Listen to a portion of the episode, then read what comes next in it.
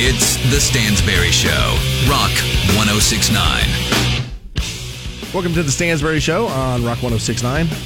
Online at WRQK.com. Getting ready to do New Tour Tuesday a little later this morning, 9 o'clock actually.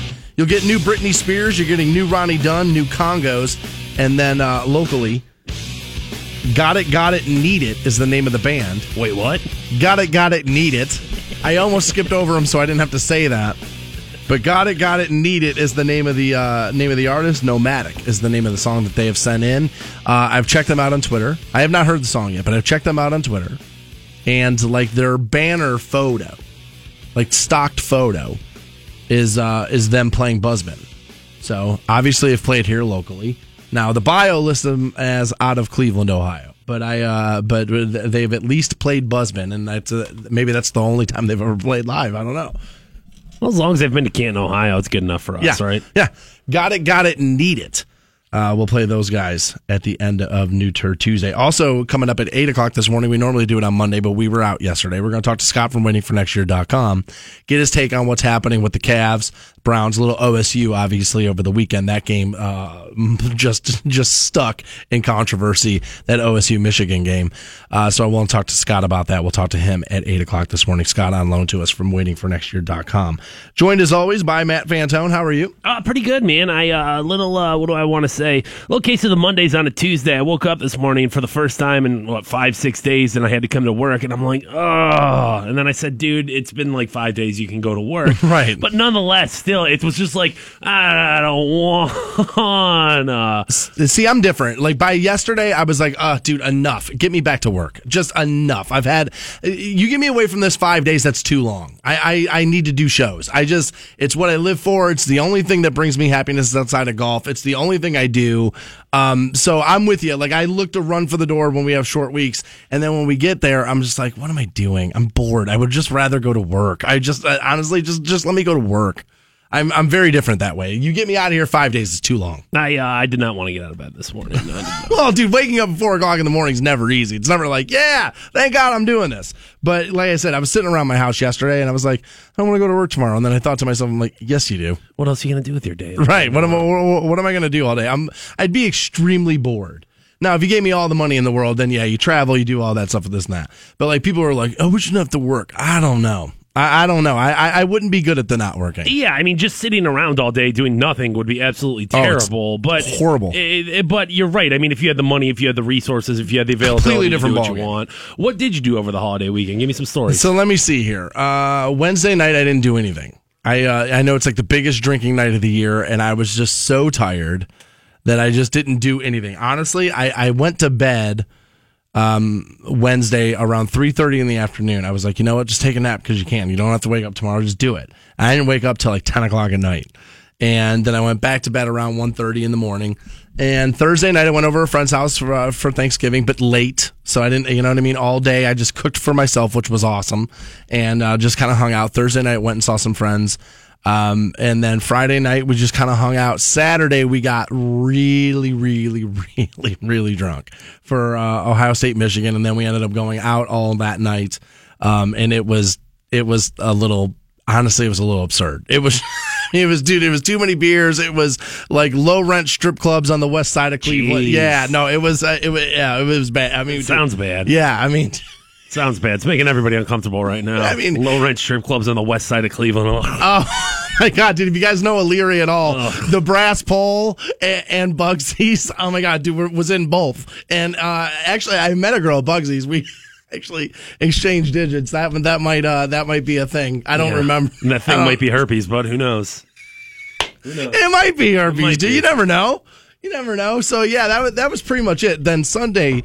Uh, I played a little golf and not well because I woke up Sunday morning and I actually threw up the next day. Ugh. Like you ever get that drunk where you're like, you know what, I'm gonna throw up the next day? Yeah. yeah, that happened on Sunday. Stansbury, It was rough, not- uh, rough weekend for Yeah, you. it was, a, it, it was a rough one, man. My buddy always says, my buddy Marty always says, you either drink or you don't. And I don't really drink anymore. Very rarely. You know what I mean? And by rarely, I mean like once a weekend, but like it's not that much. And so, like, when you push yourself like that, all day like that, eventually, man, the body's just going to be like, rejection, nope, I don't want this out of me, and threw up the whole morning the next morning. It was terrible. Yeah, no wonder you sucked at golf, dude. Yeah, it was bad. It was say- bad. Can't say that's much of a shock there. How about you, buddy? What happened? Uh, lots of stuff over the course of the weekend. First of all, we'll start Wednesday. Wednesday night, I went to the Cavaliers game uh, with my dad, my brother, Oh, and my yeah. brother's sons. Uh, it was awesome. Number one, because the Cavs kicked ass. Number two, dude, Kevin Love went off. Thirty-four Yeah. points in the first quarter. It was absolutely amazing Yeah, to watch great. live. The guy couldn't miss. It was it was just fantastic to see. Uh, Thursday, uh, nothing too eventful on Thanksgiving, just turkey and stuffing and all that stuff at you know at, at the girlfriend's family and my family and all that. Uh, Friday night, went over to the Canton Charge, the Civic Center, and uh, did some training. Uh, this Friday, Oh, I will right. I will be making my official debut as the in arena host for the Canton Charge this Friday, December second. Pretty excited about that. And uh, Saturday night, dude, had an absolutely kick ass time at Ohio Championship Wrestling. Uh, oh yeah, got to uh, got to kind of be a part of that. Got to do some like in ring stuff, so that was really cool. Uh, the Stansbury Show audience, the faithful, showed up really well. A lot of Is that people, right? a lot of people making noise for me. A lot of people like, yeah, I love the show, dude, screaming it out Good. while I was in the ring and stuff. So no, it was awesome. Uh, thanks to those dudes for uh, for uh, letting me be a part of that show. Can't wait to be a part of the next one. And, and yeah, it was a kick ass weekend, man. It really was. obviously we're going to get into this uh, tragedy that happened at Ohio State yesterday. We'll uh, we'll handle that around seven o'clock. I want to go back to the weekend before this had happened, and uh, you know people have been asking me all weekend, "What'd you think about the Ohio State game?" Right, so we're going to have to get into this a couple of times this morning as well. Like I said, at eight o'clock, we'll talk to Scott from winningfornextyear.com. We'll get his take on it. This is what I'm going to say about it. Obviously, I'm an Ohio State fan. I wanted them to win, but I can admit, as a football fan watching that game, it was poorly officiated. It was poorly officiated. Now, going to the first down, everybody wants to know did JT Barrett make it? Yes, absolutely. Mike Pereira, the former NFL rules official, came out yesterday and said, dude, that's a first down. Doesn't care anybody says. Forward progress. He's pushed back, and that's why it looks like he didn't make it. Forward progress has it. Multiple NFL referees have, like, you know, previous NFL guys have looked at it and said, that's a first down. So I'm going to go with that. That's a first down. Yeah, I hate Ohio State. I genuinely do. They're my least favorite team of any team ever, and that was a first down. There's no. But I will say that that game was poorly officiated. And then Michigan got hosed on calls. They did. for sure. They got hosed on calls. Uh, Yeah, I, I, I don't think if you're looking at it ob- objectively, if you're taking a step back and removing the uh, The Ohio State homerism, the buck nut out of it. Right. You got to look at it as a football product, and it was poorly officiated. Now, I've said that now 15 times because I'm going to say this because I've given it to you, Michigan. I've given it to you that you were kind of hosed on calls a little bit. But if you go back to any game in the history of any sport where a team got screwed by calls, if you go back and you really look at the game, it's not the calls that lost it. It's not. It helped. But Michigan played bad enough in the second half to lose that game. They did. Yeah, you can't you can't deny that there were some shortcomings from them. I uh I really thought it was not only a poorly officiated game. I thought it was. I mean, don't get me wrong, a very exciting game. Obviously, if you look at it from the from the rivalry perspective, but there was a part of me that's like, dude, are these really the number two and number three teams in college football making these many mistakes, being this sloppy, being even at times coached poor this poorly? Urban Meyer probably coached one of the worst games of his life. It was really a head scratcher for me. Some of the calls I watched Urban Meyer make, I was like, dude, that's that's not Urban Meyer esque. That's not that's not the arguably first or second best coach in the country. It, I agree. It didn't look that way. And I, I tweeted out immediately after the game's over. I was watching Ohio State fans. We want Bama. No, the hell you don't. No, you don't. Not if you play like that. You play like that, Bama's going to kill you. And I know it's. I dude, I already got into this all weekend on Twitter. You know, we beat Bama last time we won the national championship. Then we went on to beat Oregon. Right. I think that Ohio State team was better than this one. And I said this to people I was watching the game with on Saturday. You know, they were talking about. You know, I, I, I went into my whole hot take thing where it's like, you guys, you, dude, if they, if Ohio State loses to Michigan, you can't go out there and talk about how, how Ohio State sucks. They suck. They're the worst. They suck. And I told people at this party I was at, and this is true. Ohio State put five guys in the first round of the NFL draft last year, 11 overall, and were the second best team in the country. Any other football program puts five guys in the first round, 11 in the draft overall, and they're decimated. They're going to fall off a cliff. They're not going to be the second best team in the country. So slow down, even if they don't win the national championships this year, on the OSU sucks tweets. Just settle down because you don't know what the hell you're talking about. You're getting stuck in hyperbole. It's craziness. You're so goddamn spoiled with how good Ohio State football is. You're spoiled. That's the only other answer on that. That's the only answer to it. But Michigan was the better team on Saturday. They look tougher than Ohio State. They do. They look their defense looks tougher than Ohio State. Now their quarterback's not great, but JT Barrett played awfully on Saturday. That I mean, that's what we found out Saturday for sure. That JT Barrett is not a pro quarterback. That we found out for sure. I mean, he looked lost. Lost. Not for a pick six. Yeah. So, Michigan, you got hosed a little bit. But if you go back and look at it, like any other game where the officials have come into it, if you really look at it, there was enough going on for you to lose the game. But I'm in no hurry to play Alabama. I'll tell you this you're damn lucky we're not going to have to play USC. I think USC beats either one of them.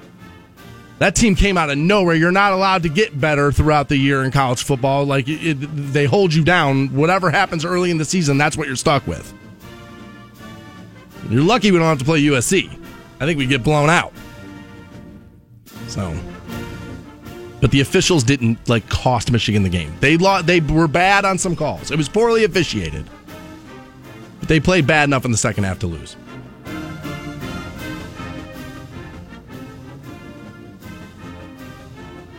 I'm already being asked. Was it the refs poor officiating that fumbled the ball on the one or threw a pick six? No, of course. Like I said, they played bad enough to lose. But when you call Michigan for hooking and then three minutes later it happens on the same sideline in front of the same ref on Ohio State and they don't call it, there, there's, there's, there's controversy there. I don't care what calls they make. I want them to be consistent throughout the game. They were not that that that's what I'll say. That game was not consistently officiated. I will say that. But we got the first down. We beat Michigan. We're going to be in the playoff. And I trust that Urban Meyer will have his team ready to go. Like I said, they would beat Oregon. I trust he will have us ready to go. But I'm in no hurry to play Alabama. And I'm damn glad we don't have to play USC. That game would be tough.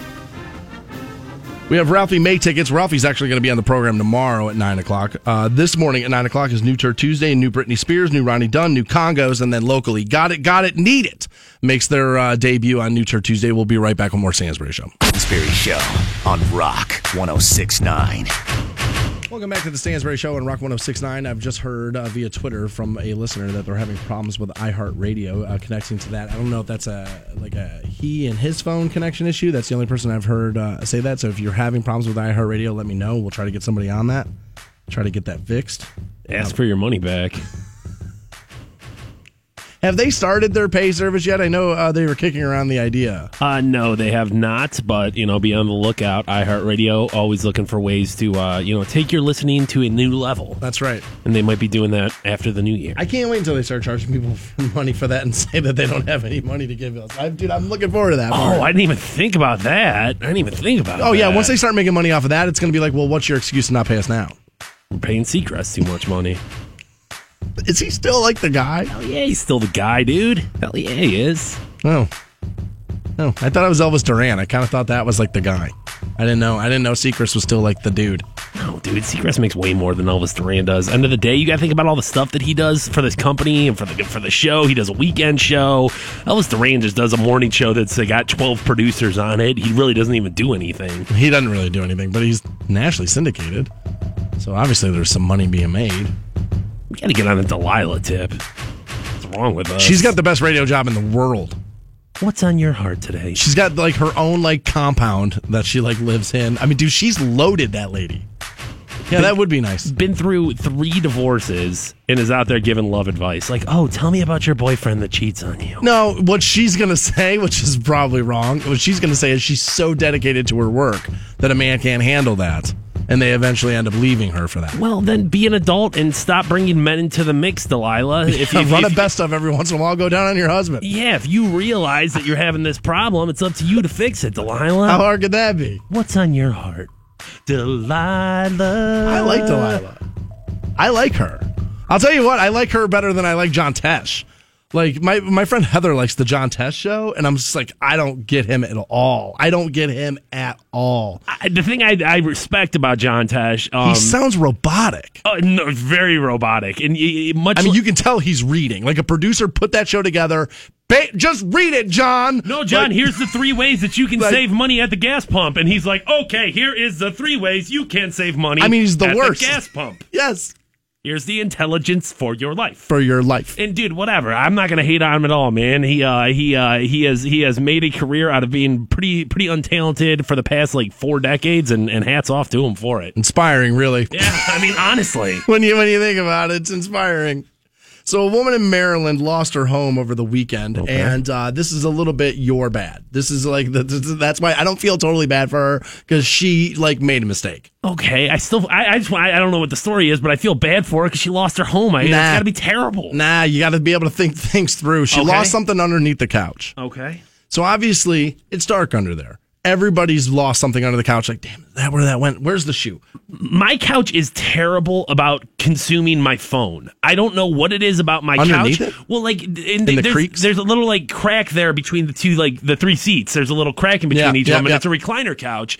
And it just, I feel like every day, at least once a day, my phone will like fall out of my lap and like fall through that little thing, and then all of a sudden it's underneath the couch, and I'm son of a bitch in it, and I'm reaching my arm under there, and there's dust flying everywhere. And but my my my couch sucks about that. It really does. My couch is like a virgin. It's very tight. It's like so you can't.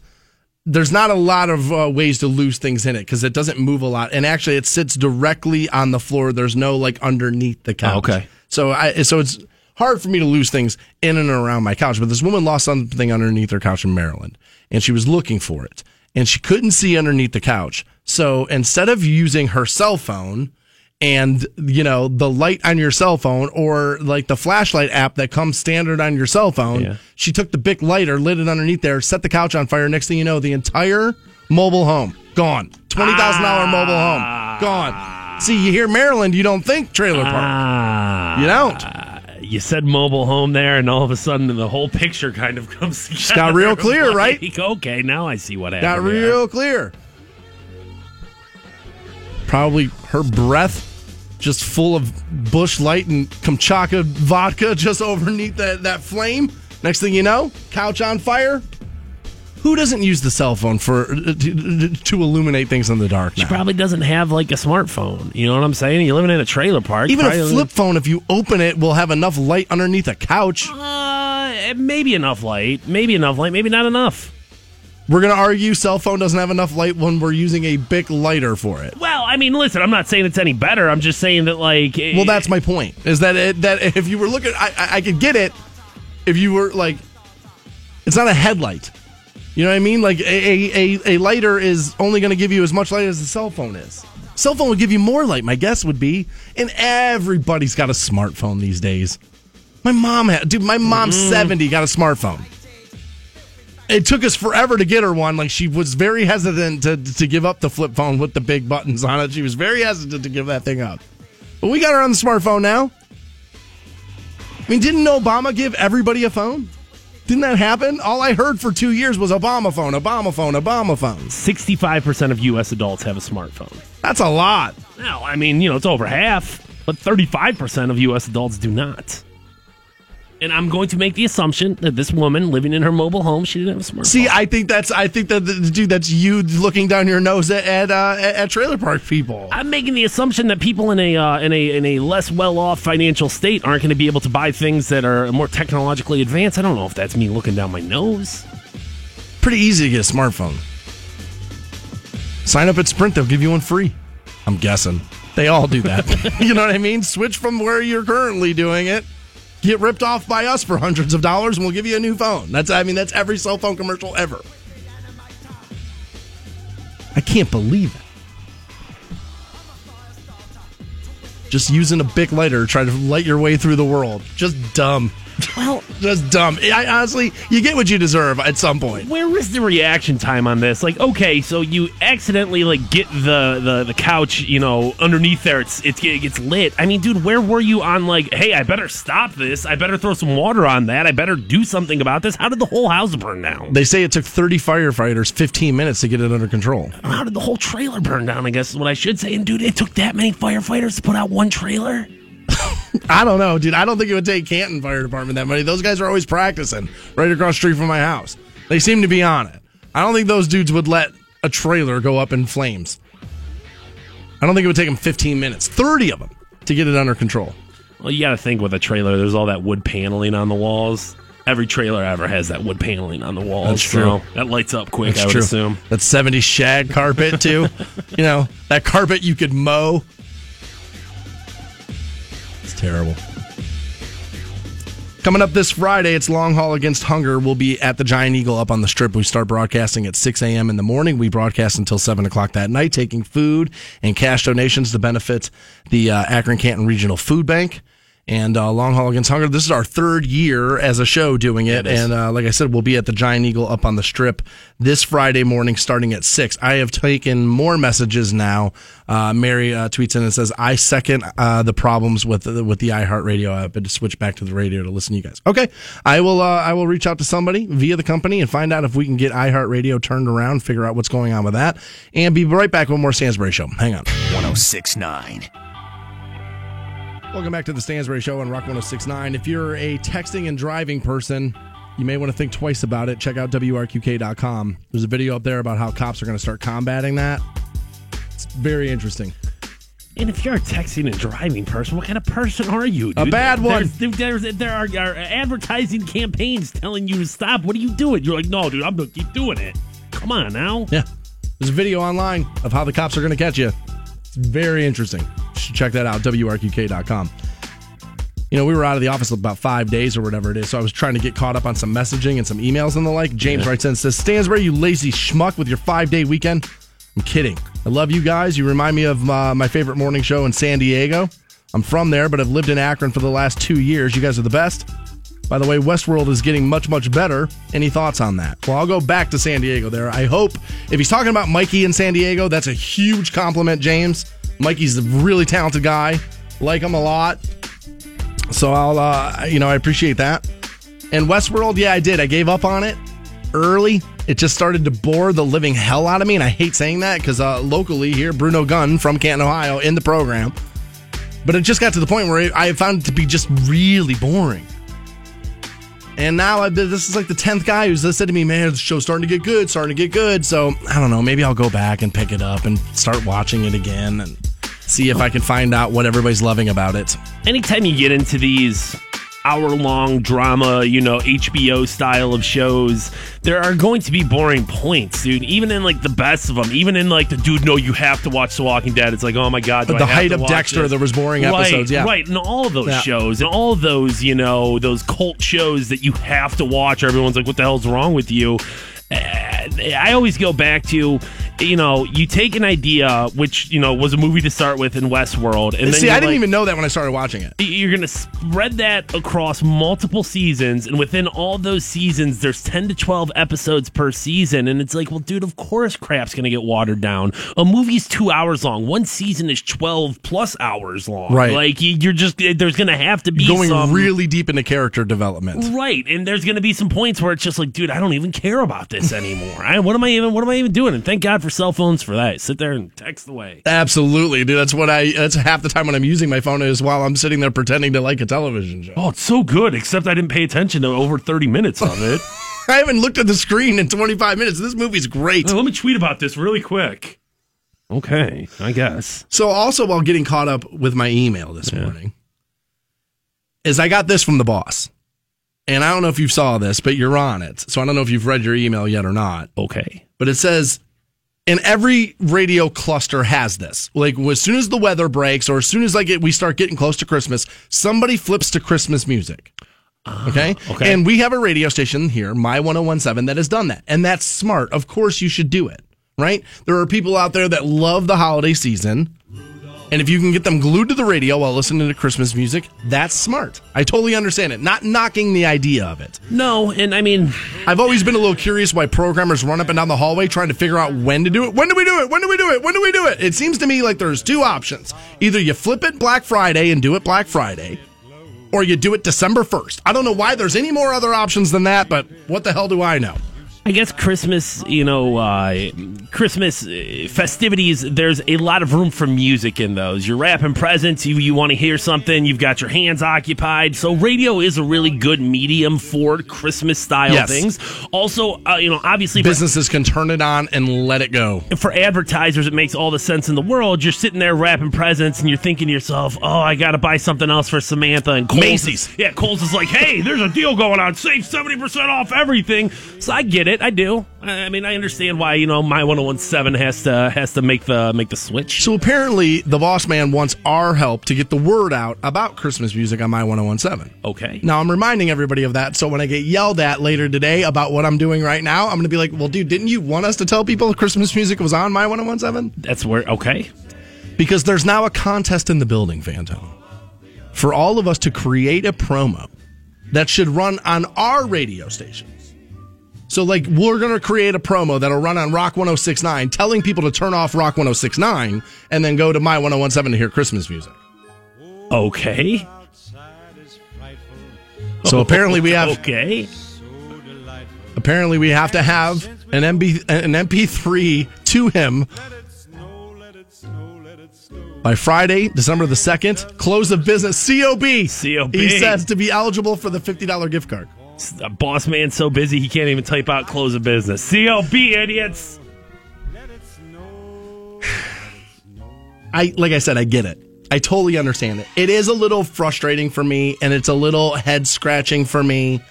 Whenever the company thinks it's a good idea to tell people to turn what they're listening to off to go to something else, that seems very strange to me. But you know what I mean.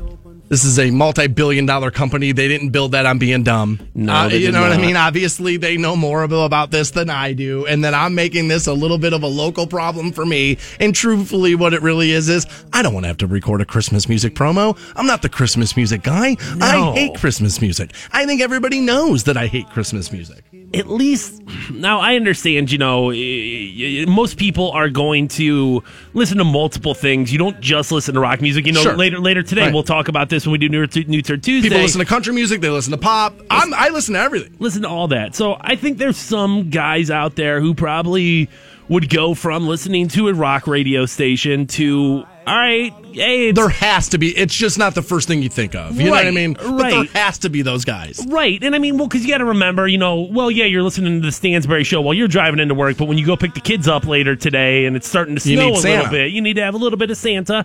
I understand that. But I, I, I don't understand why would you have Stansbury be the guy to do that? Hey, it's Stansbury. I hate Christmas. I don't even believe in Jesus. I don't even do Christmas kind of sucks actually. I hate my family. I hate your family. I'm just not going to masturbate on Christmas. Here's Nat King Cole. Well, That's going to be terrible. That's, that's going to be awful, bro. Dude, I'm with you. I don't. I don't know why I'm doing that. I don't know why we're doing that. So I guess what I want to know is: is it possible to opt out of the contest?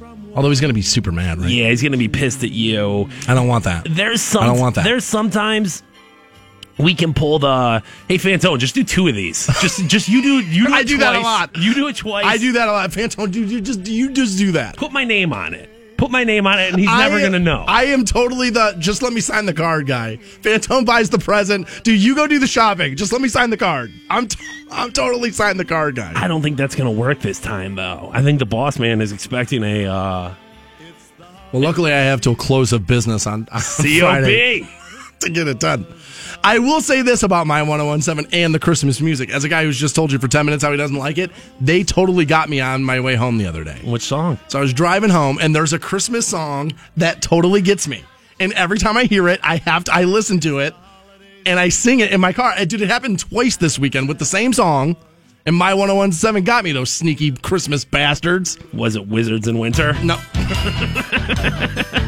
no. It was not Wizards and Jesus. Although, again, as a guy who doesn't like TSO and a guy who doesn't like Christmas music, Rock 1069 should be peppering that stuff in like two, three, four times a day, though. Right now, for sure we should. Absolutely. See, again, I know what the right thing to do is. Just because I don't like it doesn't mean nobody else likes it. What was the Christmas song that got you?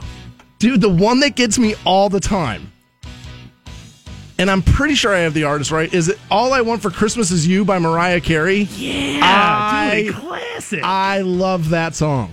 I can't help it. I don't know what it is. It's well, here's what it is. Mariah Carey, world class vocalist. I mean, she can sing for sure. Always could sing. This is one of those songs that uh, most modern Christmas songs are terrible. You decide, hey, you know what we're going to do is we're going to write some new Christmas songs. It's going to be bad. But this one, really, I mean, this one, the NSYNC one, and uh, it's probably it of recent memory that, like, no, this one makes the all time Christmas list, dude. Yeah, no, like I know like a lot of those country guys will cover the classics, but that's a classic song. You know what I mean? But like, yeah, you're right. As like a newer song. I love this song. I don't know what it is. Because like I said, most Christmas music makes me want to pull my hair out. But Mariah Carey can sing. Tuned in to buy 1017 all day. Non-stop Christmas hits. It's my job to tell you that. On Rock 1069, you listen to my 1017 so I can get a $50 gift card. That's what I want. I want the ratings of Rock 1069 to go down so I get $50 in Applebee's. What? What kind of system is that?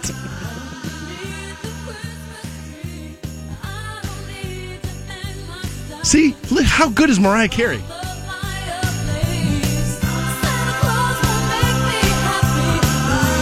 Yeah, all she wants for Christmas is me. Damn right. All right. We do have a pair of Ralphie May tickets. Ralphie's going to be on the program actually tomorrow. He'll be at the Hard Rock Rocksino December 3rd. We'll get you into Ralphie show a little later. We'll talk to Scott from waitingfornextyear.com at 8 o'clock. And 9 o'clock is New Turd Tuesday. And we will dive into the tragedy at Ohio State next on the Stansbury Show. Rock 1069. Welcome back to the Stansbury Show on Rock 1069. 8 o'clock, we'll talk to Scott from waitingfornextyear.com. 9 o'clock, we'll do New Tutor Tuesday. New Britney Spears, Slumber Party's the name of that song. Ronnie Dunn, Damn Drunk. And then the Kongos have a new song out, The World Would Run Better. And then locally, the name of the band, Got It, Got It, Need It. The name of their song is Nomadic. Got it, got it, need it. Yeah. Interested to hear that. We'll do that for you at 9.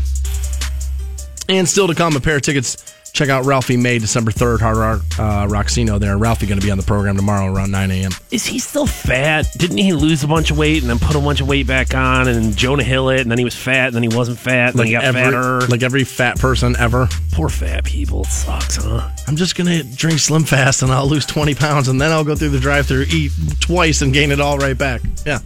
Probably. I don't know. I don't know Ralphie's timeline. I'll be honest with you, dude. The once upon a time, and I'm not going to get into this with him again tomorrow because he probably won't remember. But Ralphie and I had beef on a radio program once before. Like we went at it. And ever since I you ever you ever kind of have that where you just like you have an interaction with somebody and it's like forever, it's kind of like eh from there on out. That's kind of where I'm at with Ralph. Just a personal thing. It's and I'm making too big of a deal out of it. So win your tickets coming up next. You know what I mean? He's a funny dude. It's just, you know, I've always kind of carried that with me since that since that day. I probably should let it go.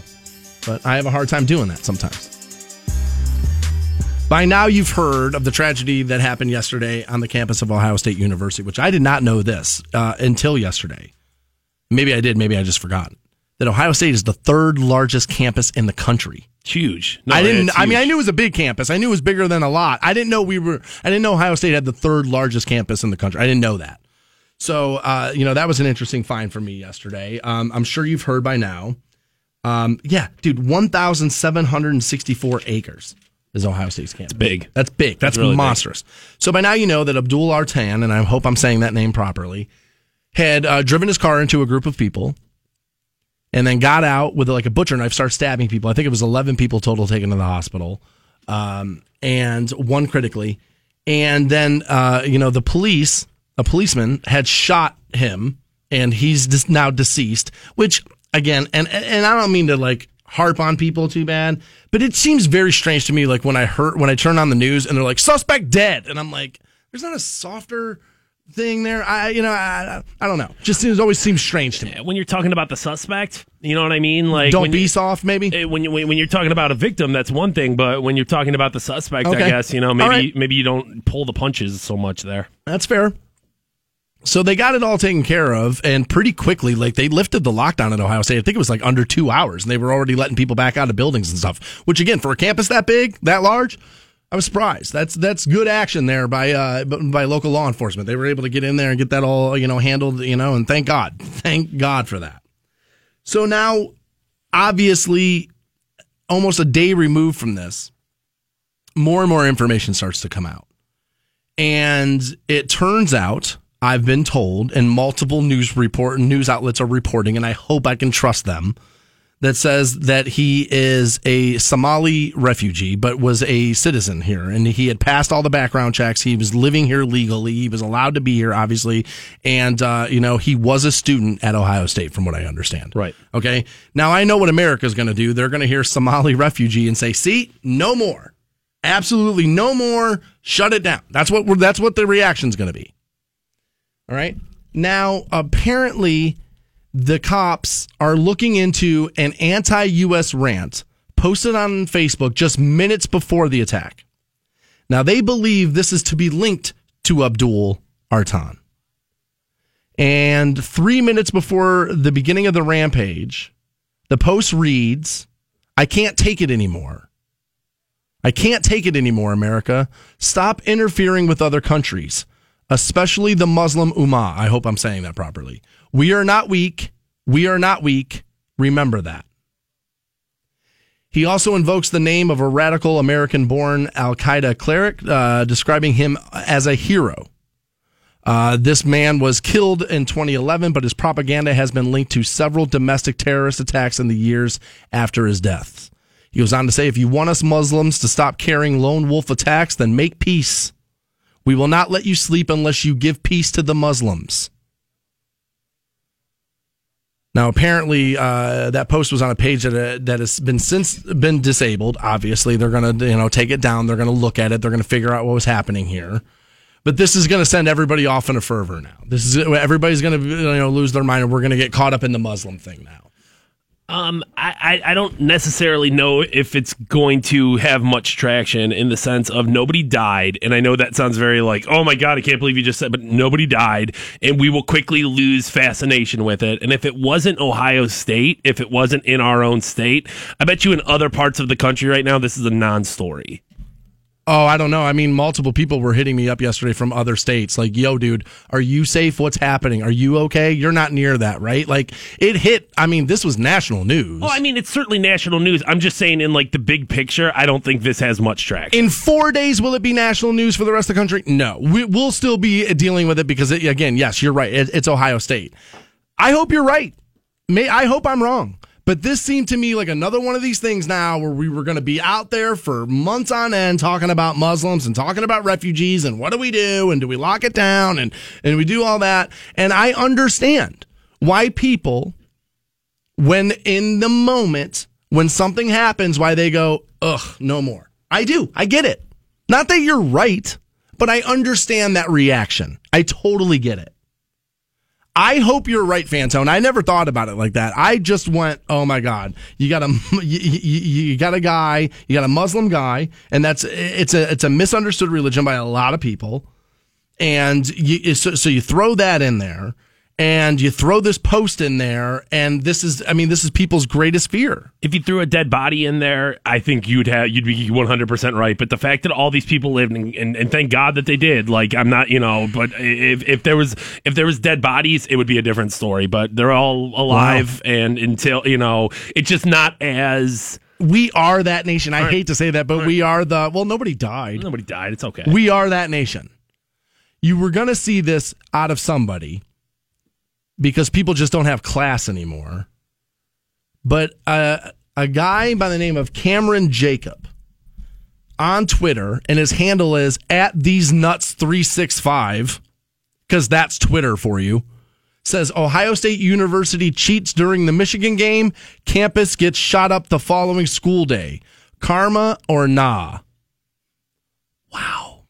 Now I've said this about other. I remember I said this about the Indians when when when our fan punched that dude from you know uh, from Chicago or whatever, and I said pretending any one fan base is classier than the next is insane. Yeah, I mean, it, it, it's insane. Somebody from Ohio would have done that. Would have tweeted this about Michigan too. This would have happened the other way. It's just people are just classless. They're just they don't get it.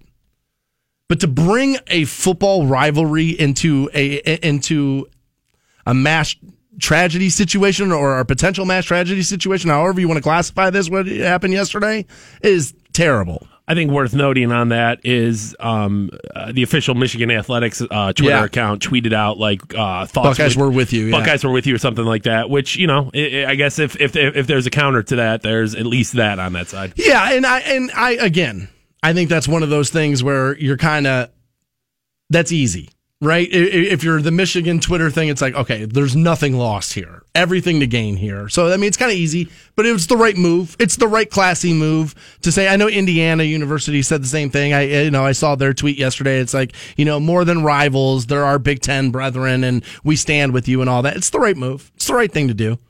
It's just, man, when you read tweets like that, it's like, who can look at a situation like that and make it about Saturday football? Like, I just don't get that.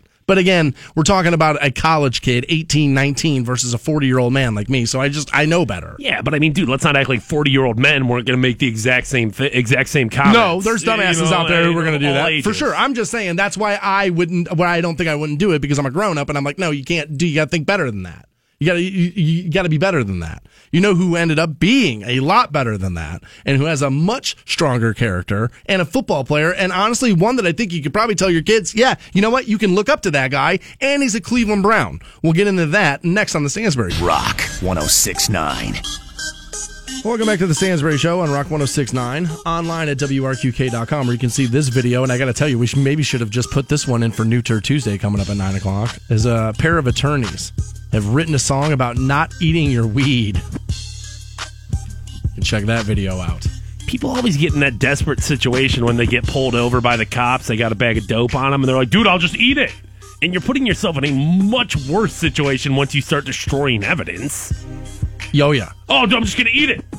It's like throwing something out of the window of the car. Not a good move. No, not a good move. hit you. It's gonna bust you. So a couple of uh, attorneys have recorded a uh, a "Don't Eat Your Weed" song. I just tweeted it out at Stansbury Shows. How you follow me on Twitter, and it's online for you at wrqk.com. Talk to Scott from waitingfornextyear.com at eight o'clock. But before we do, I wanted to get into this Terrell Pryor story. Okay. We all know Terrell Pryor pretty much the one bright spot this year of the Cleveland Browns. Everything else has been a dumpster fire.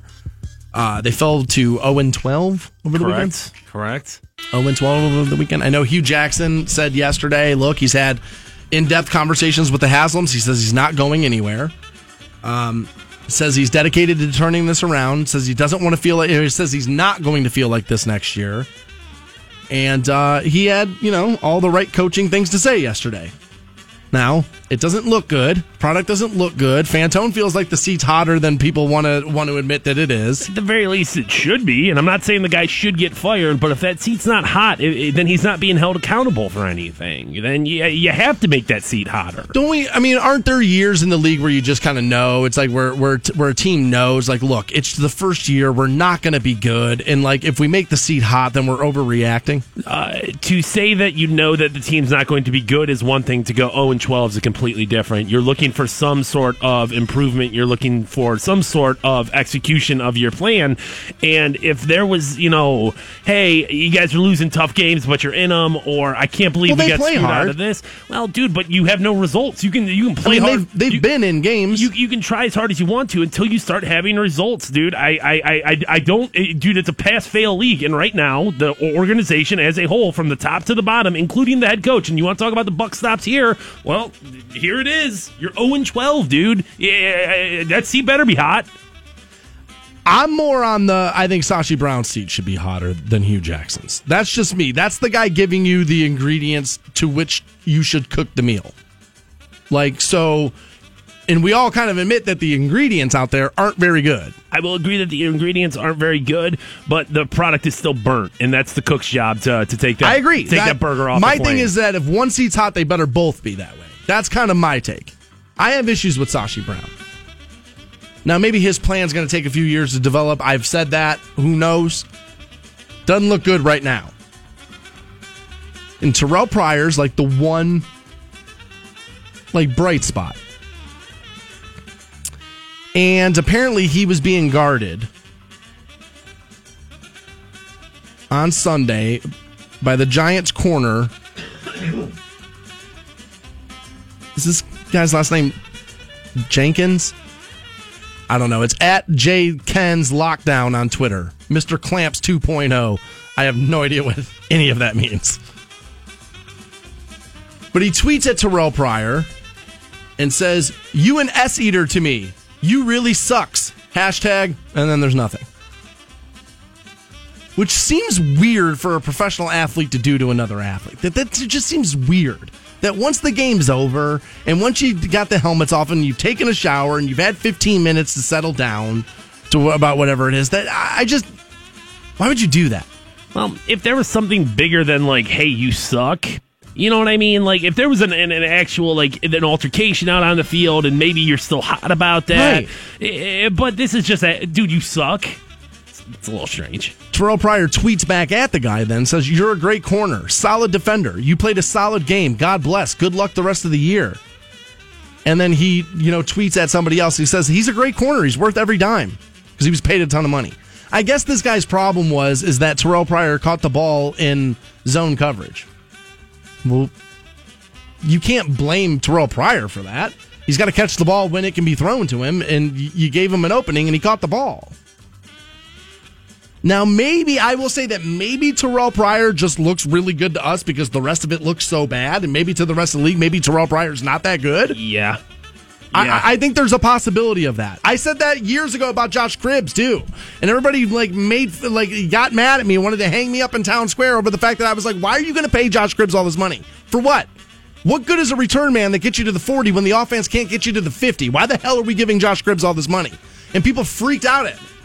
But I think there might be a possibility of that with Terrell Pryor too. Now, I think it's impressive when you see a guy change the position twice or whatever it is, work really hard at it, and he is a bright spot.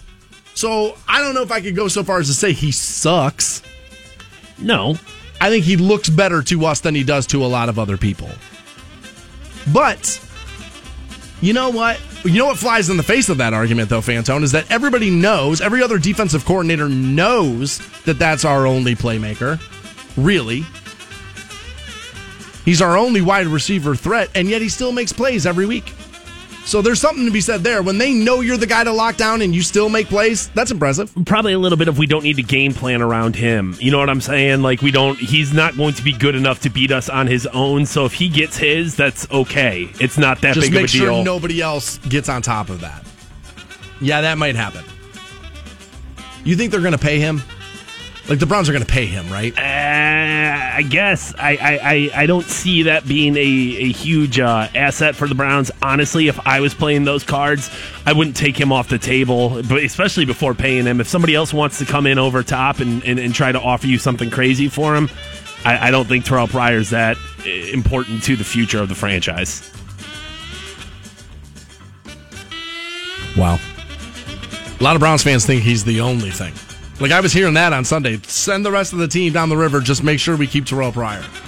You're not in that camp at all. No, no, no, no, no, no. I, is he the is he the is he the highlight of the season? Is he Yes. the bright spot of the season? Of course, but that doesn't It's not necessarily a whole lot. Right, that doesn't necessarily mean that like, oh, dude, we've got to make sure that he's a part of our future plans. It's going to be Jay Cutler to Terrell Pryor next year. It's the way it's going to be. I don't think that's going to be good. I, Cutler's got an amazing arm. He's got all the dude. As far as like the athletic part goes, Cutler can throw the ball anywhere, tight windows, all of it. But he's just kind of ho hum as a personality. He's kind of you can't get him motivated, and he just seems like I, I just feel like your team is going to be built around how your quarterback and how your coach is. And I think Cutler's that that negative kind of attitude just spreads. I think it just I think it's infectious. And I think you need your quarterback to be a little bit more engaged and a little bit more, come on, guys, we got this. I'm going to lead us to victory. I think Cutler's got the arm, but when it comes to all the other intangibles, all the other like pre snap Tom Brady stuff, I, I just think Cutler doesn't have it. Just doesn't have it. but he's probably going to be the best quarterback available. And we're going to do some psycho trade for him. We're going to do something crazy for him. And I think, honestly, I think they're going to come over top and I think they're going to pay Terrell Pryor a ton of money. I'm with you. I wouldn't take him off the table as far as trading goes. Because there are teams out there right now that are looking at Terrell Pryor going, man, if we just had one guy like that. And they might be willing to give you offensive linemen or picks to go get offensive linemen, which is what I feel like we really need more than anything else. Also going to Sunday, we'll talk to Scott about this coming up at eight o'clock. But did you see your your favorite Cleveland Brown just got lit up all day Sunday? Joe Haden just got embarrassed all day, all day. It may be time to move forward from Mr. Haden. You felt like it was that way two years ago, right? Writing's been on the wall for a while there. He's been exposed. I agree. He's lost a step from when he first came into the league too, and I'm not sure he was ever an elite. I don't, I'm not sure he was uh, ever elite at that position. I don't know for sure, but didn't seem like teams were that afraid of Joe Haden. Obviously, but Terrell Pryor, man, you're a class act. I like that. Very easy to get pulled down into the muck and the mud and, and respond in kind, and you and you took the high road. And that's harder to do these days with Twitter when people can just blast the hell out of you every second they want to. Took the high road, man. I respect you for it. That's uh that's an athlete that I think your kids could maybe look up to. And those are getting harder and harder to find. We have the Florida files for you. We'll get into those next on the Stansbury Show. Hey guys, you got Stansbury here for high voltage indoor karting. You can find them in Medina. They're just minutes from the square located in the old foundry building, or you can find them online at highvoltagekarting.com. That's highvoltagekarting with a K.com. High Voltage is Ohio's first, fastest, and longest indoor electric go karting track in the state of Ohio. They have the best carts in the business. You're hitting speeds of around 50 miles per hour. And with the family looking to come into town for the holiday season, take them to do something a little bit different and a lot of fun. Check out more info at highvoltagekarting.com. Show on Rock 1069. Welcome back to the Stansbury Show on Rock 1069. We're online at WRQK.com. If you head over there, there's, I don't know the proper way to promote this because it seems weird to like make jokes about it, but this guy's like, he's hit homeless like master level. Like he's figured out how to be homeless. Like, dude, he's got like a little campsite that might be nicer than my apartment. I mean, the guy's mastered it. Just goes to show number one what people throw away. Yeah. I mean, this guy has turned a uh, a bridge underpass into quite the uh, quite the quite the digs there. He's got a toilet. And yeah, you know, I guess I mean, don't get me wrong. There's definitely that that first impression of like he's homeless, and oh my god, how can he do that? But you got to remember, I mean, He's homeless. He's still homeless. like just because he has a couch doesn't mean Well, i- am I seeing this right? It, does he? It looks like he has the refrigerator laying down long ways, so where he can both keep things cold and be lay on top of it to sleep on it. Like, is that dual purpose? no. Well, it, the, the the refrigerator is now it's been re, re like pu- purpose into a bathtub. Oh, Yeah. okay. Okay. So- I so was watching this with the sound down, so like I wasn't able to keep up with everything. But That's where the dude is uh, getting his bath. No, dude, homeless and can bathe. That's dedication there. Where was that in the pursuit of happiness? Where was that? I didn't see that. This guy kind of nailed it. Videos online, WRQK.com. And I know it's gonna make it's gonna make half of you go, oh, and the other half is gonna go, You're homeless, you shouldn't have a toilet. That's exactly that's what's gonna happen. Well, that's online for you, WRQK.com. I want to remind you of this is that coming up on Friday, December the 2nd, is Long Haul Against Hunger. Fantone and I will broadcast live starting at 6 a.m. at the Giant Eagle up on the strip. We'll be out there till 7 o'clock at night. 13 straight hour broadcast there. You know how this works. You bring food or cash donations. We hook you up with concert tickets and prizes from the radio station. And all of these donations help out the Akron Canton Regional Food Bank, feed a bunch of people. The buying power is totally impressive. One dollar, I think it's what, four bucks or no, one dollar equals four meals. Correct. With their buying power and how that works. I know we had the CEO, Dan Flowers of the Akron Canton Regional Food Bank on about a week ago.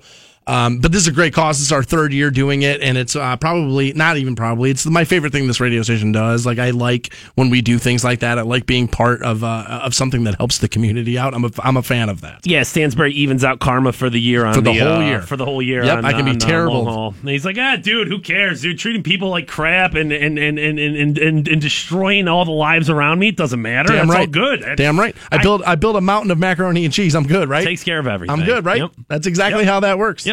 Keep telling yourself that, buddy. That is how it works. that is. Hey, that is. December the 2nd is uh, when we'll be out at the Giant Eagle for long haul against hunger. We look forward to uh, seeing you guys come out for that. All right, we have the Florida File story here. Uh, a 29 year old man got to spend some time behind bars. He was trying to rob a, uh, was this a Dollar General? Dollar store. And probably not the best place to rob. Family Dollar, sorry. Probably not the best place to rob. I mean, how much money is going to be in there? Although you would have to think that most of the transactions that go on in there would be cash.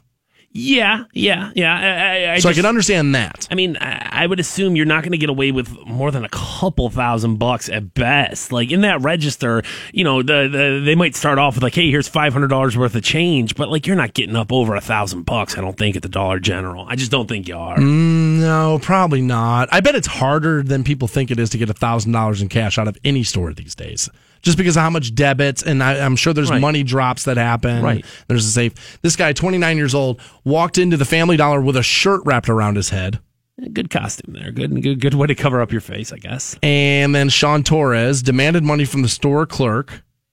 When the clerk denied him, which at Family Dollar, clerk saying, "Pff, "I'm not giving you the money." That's balls there. I did. I, I don't understand that with people. And listen, I understand there's some loyalty to the place you work, and like that's a good thing. That really is to be celebrated. But dude, you put a gun at me, and I'm telling whatever you want out of this radio station's yours, dude. I don't care. I don't. I, I'm not getting shot over this. He threatened to shoot the employee, reached into the back of his shorts as if he had a gun, but then ran away without any money. So then the traffic helicopter, or like the sheriff's helicopter, Ghetto bird. yeah, Okay. spotted Torres at the edge of a nearby pond. He was then seen wading through the water, Fantone. As they closed in on him, he did what every criminal would try to do, which is submerge himself into the water except for his face. when the cops got to him and they reached to him, he tried explaining to them, guys, I'm just fishing. And that his fishing pole had fallen into the water. Oh, and that's why he was going out there to go get it. And when asked about the attempted robbery, he said, Well, the guy who did that went that way. I love it. He then surrendered and then uh, went back to the shore saying he didn't want to be bit by the canine dog, which I can understand that. I wouldn't Hell want to be no. bit by a canine police dog either. I bet that hurts like hell. Taken into custody. While in the back seat of the patrol car, he repeatedly shouted and threw himself against the interior, kicking the doors, damaging the vehicle, and causing it to rock back and forth. Once you're handcuffed and in a police vehicle, it's time to give up. You know what I'm saying? It's time to stop with the Yeah, physical. you're caught. You're not kicking your way out of that You're caught. one. If Now- you, if you run from cops, okay, maybe you think you're going to get away, but you're in the you're in the cop car. Which you're not going to get away. You're not getting away. Not anymore. They say the store clerk recognized a tattoo across Torres' stomach that read "loyalty." I wonder if it was spelled right. I'll tell you, I'm, I'm betting my money on it was not spelled properly. Criminals always love that loyalty or the family tattoo or just that sense of like, yeah, we're all in this together, robbing people. like. We're not all in this together. You're on your own. Loyalty. I think he meant to the game, right? Loyal to the game. What an idiot. Here's a good rule of thumb, criminals. If you're going to rob a store, which, A, don't do that. No. Don't do that. You're going to ruin somebody's day. Don't do that. But if you are in a situation where you absolutely have to rob a store, be better at it than wrapping a t shirt around your head. If you don't even have the proper tools to go rob the store, how do you feel like that's going to be successful? Dude, you're at the Dollar General, steal the pantyhose right there, just put it over your face. Nobody's ever going to know it was you. That's how you do it. Except for that camera when you were walking into the store there. Bitch. See, there, there- there's a system there. I mean, you're to wrap a t shirt around your head. You're a moron. You're an idiot. And you're not prepared. That's like going up to bat without the bat in your hand. What do you think? You're to hit a home run without a baseball bat? No, you need the equipment. Yeah, getting a job has got to be a lot easier than being a criminal. Dude, working for somebody else blows. As a guy who's owned my own business and worked for myself, trust me, dude, having a boss sucks. I get it, okay? But it sucks less than jail. That's always been my thing. It's like, okay, so I could go and do this or I could try and do this to get out of my terrible situation that I'm unhappy in, Right. right?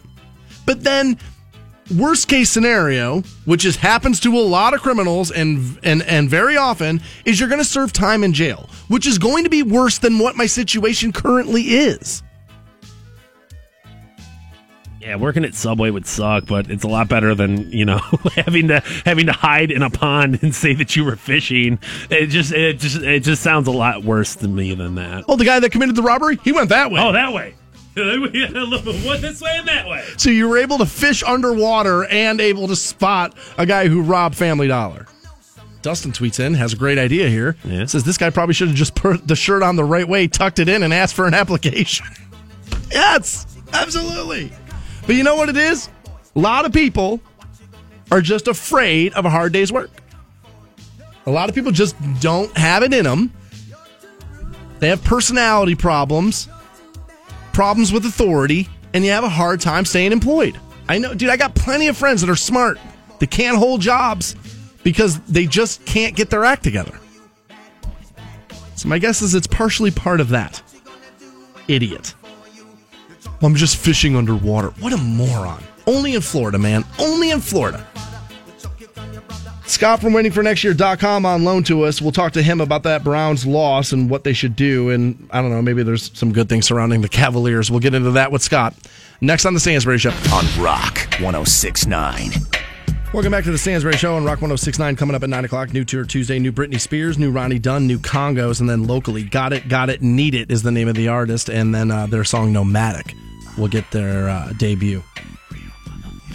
On New Tour Tuesday, brought to you by the Hard Rock Rocksino. Normally joining us Mondays at 8. Uh, we took the day off yesterday, so Scott willing to flex his schedule. Scott, waiting uh, from waitingfornextyear.com. My man, how was your holiday, buddy? Good. Bending over backwards for you guys in your uh, your your long weekend, Yeah. but it was uh, it was it was good. It was good to be out for a little while, to, to be honest. Yeah, I gotta, I, I gotta be honest about that. It was, it was nice to step away for a little while. By the end of it, I was like, all right, just get me back to work. Like I get bored, and I, I you know what I mean. I kind of need to go back to work. I want to start with the Ohio State. I know you're not the biggest college football guy, and I, I'm gonna stay away from the game as a whole. I, and, and this is gonna be wildly unpopular. And people are going to look to say to me that I'm just looking to jump on something where there, I'm looking for controversy where there isn't any. But I think I'm on to something, and I think I'm going to be early on it. At what point does the Cavaliers showing up to everything stop looking like support and start looking like, oh, there's a spotlight. We want in on it because we gave you a championship. When does it start to look like that? Because it started to look like that Saturday to me. Yeah, yeah, I'm not seeing it yet. Um, I know, I know, Ohio State was very excited to have them down there. I know the Sure. players loved having that Sure. that there. Um, you know, Yeah, these are kids who are looking up to everybody. who've looked up to these guys for a long time. So you know, to have a, a four-time MVP and, and world champion, uh, you know, be on your field while you're while you're playing in front of 110,000 people, I think is pretty cool. Uh, having them at the World Series, I thought was awesome. It wasn't like they had a camera on them the whole time. You know, they would celebrate you know, when home runs and things like that, and people you know, loved seeing that. Um, maybe national people, people outside of Cleveland or Ohio, might might start to feel that way. I, I was getting tweets on Saturday about, oh look, LeBron's where the spotlight is today. Imagine that, like that. But Yeah. like he doesn't need that. Do you know what I mean? Like anywhere LeBron goes is a spotlight. Um, You know, so I don't I don't necessarily know if I agree with that kind of sentiment. You know, but it is. Don't forget, they just won in June. I mean, it, it's been, it hasn't even been six months yet. So that. I, I do think if they keep doing it, you know, years down the road, I mean, we could start to point at it a little bit. But good news is, once Ohio State's done playing, the you know we're not going to have any Right. any sort of winners playing a sport for for quite some time. So the next the next one to be uh, potentially on the stage to win again will be them. Well, that's kind of my point, though, right? You don't see him at the Brown Stadium because there's there, there's no spotlight there. There's no story there. So let's stay out of that. It feels a little bit like because if there's been one criticism about LeBron early in his career is that the one thing that we jumped on him for was he was a Yankees fan, not a Tribe fan. He's a Dallas Cowboys fan, not a Browns fan. I don't know who his college football team is. Maybe it is Ohio State. I don't know. Maybe I'm. It speaking- Ohio State, Is it yeah. Ohio State? Okay, so th- so there's that. But it's it just it feels very much like to me like oh we gave you a championship. So anytime there's a good positive thing in, we want in on it. It feels that way. It definitely feels calculated to me. You know what I mean? It, I mean they left before Yeah, the game I, was so over. I do think well, just one thing to, to think about though is he would I think he would have been there either way because of the the gigantic marketing machine that was the whole Nike um, And you know wearing LeBron's cleats and all of the stuff the, the special uniforms and that whole triangle of of merchandising that was led into the whole week. I mean Nike was promoting Ohio State, Michigan all week long. You know, here get the cross trainers, buy the jerseys, get the hoodie. Oh, hey, here's some shorts. And you know, given that LeBron is the face of Nike and is kind of the geographical face of Ohio, I think it just made a lot of sense for him to be down there for for that game. Um, you know, I I think there would have been a lot of there's a there was a big spotlight on Ohio State, Penn State, or Ohio State, Wisconsin, and he wasn't there for those. Now, granted, they were on the road, um, but I you know I, I get what you're saying. I just think this one, um, you know, they, they the team did did build a support. Ty Lue and Urban Meyer have a connection, and they they figured out a way to get everything to to work out. But I can, I see what you're saying. I just don't think that they're necessarily in that space yet. It's it just looked like to, to me. I own pizza restaurants there. Let's make sure. Let's make sure everybody at Ohio State loves LeBron James. It just feels like that way a little bit, and I get criticized a little bit by the audience of being a bit of a LeBron homer because I give him so much credit for what he does off the field and how his businesses are tightened up and how he knows how to handle business and how he keeps smart people around him. And people are just always saying to me, "Oh my God, you just you, you just give LeBron James credit for everything." So when I noticed it on Saturday, I was like. God, this looks forced. This looks like I want in on this because I gave you a championship. Let's make this about me a little bit. It felt forced to me. But yeah, I mean, but it was the whole team. If it was, it was, if, if it was just him, maybe I could see that. But I mean, they were. I mean, Chris Andersen was was was there. I mean, there was there was all those guys. Yeah, but that's because and LeBron they they told seem them to all have a good time. But yeah, I I, I- I get what you're saying. I just don't know if I necessarily agree with but with Okay. all of it. That's all all. right. I just I noticed it and I was like, I wonder if there's something here. Maybe I'm making too much out of it. I don't know. Like I, I just it was. I don't know. It just it, it struck me Saturday when I saw it. I was like, oh, "Of course you're there. Of course you are." You you you you. I mean, because you're right. There's a spotlight that follows LeBron no matter where he goes. It's not always positive though, and that's a positive light. Where there is no positive light is Cleveland Brown Stadium.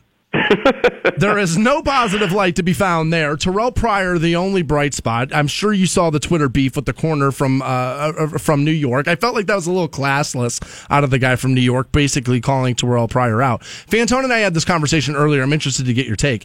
Terrelle Pryor is kind of like the new Josh Cribbs. He's the new pay the man, right? Are the Cleveland Browns going to pay him? They should. Um, You think you so? know the the difference is Josh Cribbs wanted. I mean, his, his he he was getting a million a year, you know, and he wanted to just get a, a modest raise for Right. a guy who was at the time the NFL hist- historical leader in kickoff returns. The the difference was, you know, they ended up changing the rules and kind of eliminated the importance of that. Um, Terrelle Pryor is a six foot six inch you know athletic freak who plays a skill position that is on the field almost every offensive snap and it's going it's going to be hard to not pay him the and the the Browns will have a very difficult time justifying it given that there's plenty of players in that 27 28 year old range Doug Baldwin for instance just just I believe last year was with uh, Seattle um signed a pretty sizable deal and the Cavs or the Cavs, the Browns have a ton of cap space. Um, they've they've they've they've gutted the roster of talent, and they've seen what sort of talent gap they have. So to get rid of a, now Terrelle Pryor might only be a wide receiver two in in Green Bay or or a wide receiver two in Dallas, but he is undoubtedly right now a wide receiver one here until Corey Coleman can develop into something that they want him to be. And if they want to start winning football games, you know Hue Jackson in that press conference you know, I, I, he didn't necessarily throw in the towel on 2016, but he said this this has to stop. And if they want it to stop and they want to start winning football games and they want a a quarterback, whoever they bring in here next year, to have talent around him to help him grow, they need to keep Terrelle Pryor around. And if you have to pay him a little bit more to keep him here, um, I think you have to do that, especially when you put yourself in a position to have a bunch of cash to do so. We're talking to Scott from waitingfornextyear.com. You took us to the quarterback position, so let's uh, let's stay there. Um, because you're right. If you want to attract a decent free agent, and when I'm, my guess is that's what they're going to look to do quarterback wise, um, you need to be able to say to him, well, you know, we have this and we have, you know, we have a running back and, you know, we have Terrelle Pryor that you can throw to. We know it's not going to be Tony Romo because he has options. Tony Romo's not coming to Cleveland. We know that. Do you see Jay Cutler as the next Browns quarterback? I hope not. Um, you know, he he he's become persona non grata in in Chicago. Um, Matt Barkley didn't look bad this weekend. Um, for you know, and so if, if Matt Barkley is your better best quarterback, you know he's Bar- Cutler's on his way out. Um, the the issue becomes, you know, the attitude, the age, um, you know, a bunch of the things that have are, are, have worked against him for a while. He's arm only. Um, go ahead. He's arm only. Like there's nothing else about Jake. Like he's not going to rally the troops. He's not going to, you know what I mean? He's not one of those guys. He's got a very low key um, personality, and I think that that's probably hard in the quarterback position. I know Flacco gets, you know, uh, you know, straddled with this a lot. Flacco, I think, has a better team around him than Jay Cutler did in Chicago. Uh, but you know, Cutler, he just, and I like his arm. I think arm wise, he's he's talented as hell. He can throw the ball anywhere. But just personality, I'm not sure he's got the makings of franchise quarterback. Well, especially in this toxic environment Sure, that's, that's yeah. so used to losing, I don't think you can have a guy like that leading. To your point, leading the agree. troops. Um, you know, you need a guy who can instill some confidence in things. And you know, when things go south for Jay Cutler, they really go south. Um, you know, and um, it, the the arm is attractive. I mean, you saw if you watched Monday Night Football and how quick Aaron Rodgers releases and how strong his arm is and his ability to get the ball into tight windows and all kinds of spaces with, you know, half a second after he gets the ball in his hand, it's out. And you know, that's the kind of thing that this this front office is going to have to look for somebody who can make quick decisions, make good decisions, and and just get the balls to their playmakers and let them do everything else. I mean, Eli Manning didn't exactly have a great football game on Sunday, No. but he found Odell Beckham Jr. in space and let him take care of everything else. You know, got the ball, you know, put it where he needed it to, to you know on that on that crossing route, and and just let him take care of it from there. And if you you know we talk about Cody Kessler's accuracy and things, and you know that's the kind of accuracy you need, but you need a kid who's not going to hold on to the ball for four or five seconds and get killed every time he touches it. So. Yeah, I don't know. Um, you know, a lot of the mock drafts again have the Browns taking a quarterback. You know, at some point in the first round, whether it's with that second Philly pick or trading back up or somehow. Um, I do believe they'll try to get a free agent in here. I just don't know if it's going to be a free agent starter. I don't know if they can keep playing that game after doing so with Josh McCown and Jake Delhomme and all these guys that they've brought in over the years to be that stopgap. I think they they really need to find the quarterback of the future if they plan on having one. And and I, I don't know how many more years you can kick that can down the road. Scott, after going 0 12 on the season thus far, uh, Hue Jackson seemed to have gotten a little choked up at the post game press conference, Yeah. getting a little emotional right there. Almost cried. Um, how hard is his job for the next four weeks, five weeks? Well, this week is, is going to be pretty pretty easy. Um, they'll have practice today, and then they'll send the guys out, and you won't have to see them for a couple days. Um, but you know, once they get back at it, um, there's going to be a, a heavy spotlight on it. Because I mean, it, I mean, the whole the whole country is going to be watching the Browns to see if they can go 0 and 16. They won't watch the games, but they'll watch the the final outcome, and they'll be, you know be quick to pile on when when that happens. Um, you know the the unfortunate part is, I mean, Cincinnati is looking pretty awful. So I mean, that might be one they can steal. But outside of that, I just don't know if it's going to happen. And you know, the hard part for Hue, and this is it's what he signed up for. Don't get me wrong, but it's having to face the, the same line of questions every week after every loss. Is you know, what do you say to the fans? What what's the plan with this? And uh, where where do you see things going? And you know, he said, you know, this week there's going to be a lot of self scouting. There's going to be a lot of you know, reevaluation of things to see how they can muster a win here over the next couple of weeks. And I just don't know how they're going to get it done with the current state. Of, you know, Josh McCown was horrible. I know Cody Kessler was uh, cleared of his concussion, and I and I know RG three is is medically cleared to re- rejoin the team. Right. Um, do you go back to that RG three well and hope to They're use gonna. his use his athleticism to to steal a win? I don't know They're what the gonna. answer is. I wouldn't be surprised if they did that just to see what they have in him, given that he has one more year on his contract. Um, but I mean, I I mean, they're not going to be able to just you know pick up an All Pro here over over the over the next ten days. You know, they're going to have to use these guys, which is going to make it tough. And Hue was put in a in a in a bad place. I mean, he knows what he was getting himself into. You know, with this front office that wanted to blow things up. I don't know if anyone saw 0 and 16, but if they didn't think it was a distinct possibility, given the way everything forecasted out, I I, I think they were kidding themselves. You're talking to a guy that predicted 0 and 16 at the beginning of the season, so I saw it. But you know what I mean. Uh, not that I'm a genius or anything, even though I totally am. I want to end with with you on a bright spot if we could. We're talking to Scott from waitingfornextyear.com. Buddy, the Cavaliers are just good. They are just good. And Kevin Love the other night, Fantone was actually at this game.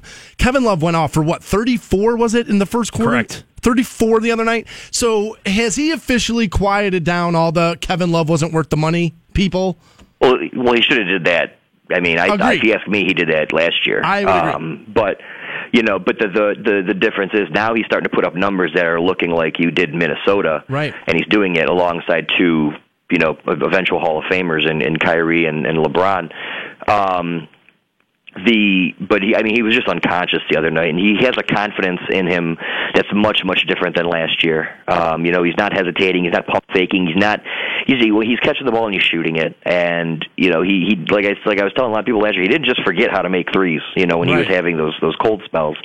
Um, but it's good to see him and get get Player of the Week, Eastern Conference Player of the Week. Now you know the award. He and Kevin Durant were the two the two best players in basketball last week, and he got you know got recognized for it. And he's the first Cav not named LeBron or Kyrie to win that award since Z in 2004. Nice. So it's it's really cool to see you know him kind of getting rewarded for that. And and he I think if you again if you ask me, he quieted the skeptics last year. Um, you know, helping this team win a championship, but getting to get a, watching him put these numbers up. Um, you know, in, in the way he's doing it, he's one of two players that are averaging 20 and 10 in the NBA, Wow. which which is crazy to think about. But it's it's it's it's good to see him doing that. Um, you know, regardless of what Andrew Wiggins is doing, or regardless of what other people who are paid what he's being paid are doing. I mean, he's he's earning his keep, and uh, he's he's a v- big big big piece to what the Cavs are doing. Talking to Scott from waitingfornextyear.com. Uh, buddy, thank you so much for joining us on Tuesday. Thanks for being flexible with your schedule. We'll talk to you again next week. Sounds good, man. Take care. All right, man. See ya. We have a pair of tickets for Ralphie May, December 3rd at the Hard Rock Rocksino. You'll have them next on Rock 1069. Welcome back to the Stansbury Show on Rock 1069. Ralphie May coming to the Hard Rock Rocksino December the 3rd there this weekend. He'll be on the program tomorrow morning at 9 a.m. We do have a pair of tickets. We'll pass those out just a few minutes from right now. 1 800 243 7625, the number you'll need to win Ralphie May tickets. And again, another reminder Friday, long haul against hunger. Join us at the Giant Eagle up on the strip from 6 a 6 a.m. in the morning till 7 o'clock at night. 13 hour broadcast there, collecting food and cash, check donations, benefit the Akron Canton Regional Food Bank, get some uh, hungry people fed in the area. We'll be out there Friday morning doing that. We've covered the subject of craft beer on the program a million times. I love IPAs. I love craft beer. Fantone, not a craft beer fan at all. Uh, he likes his beer domestic and light. And uh, there are a lot of people who feel that way. And Bud Light has come up with a promotion that I think is going to sell a ton of beer. Now, I, I don't know what their sales were last year, but my guess is Bud Light does a pretty good job of selling the beer I don't think they're doing too bad.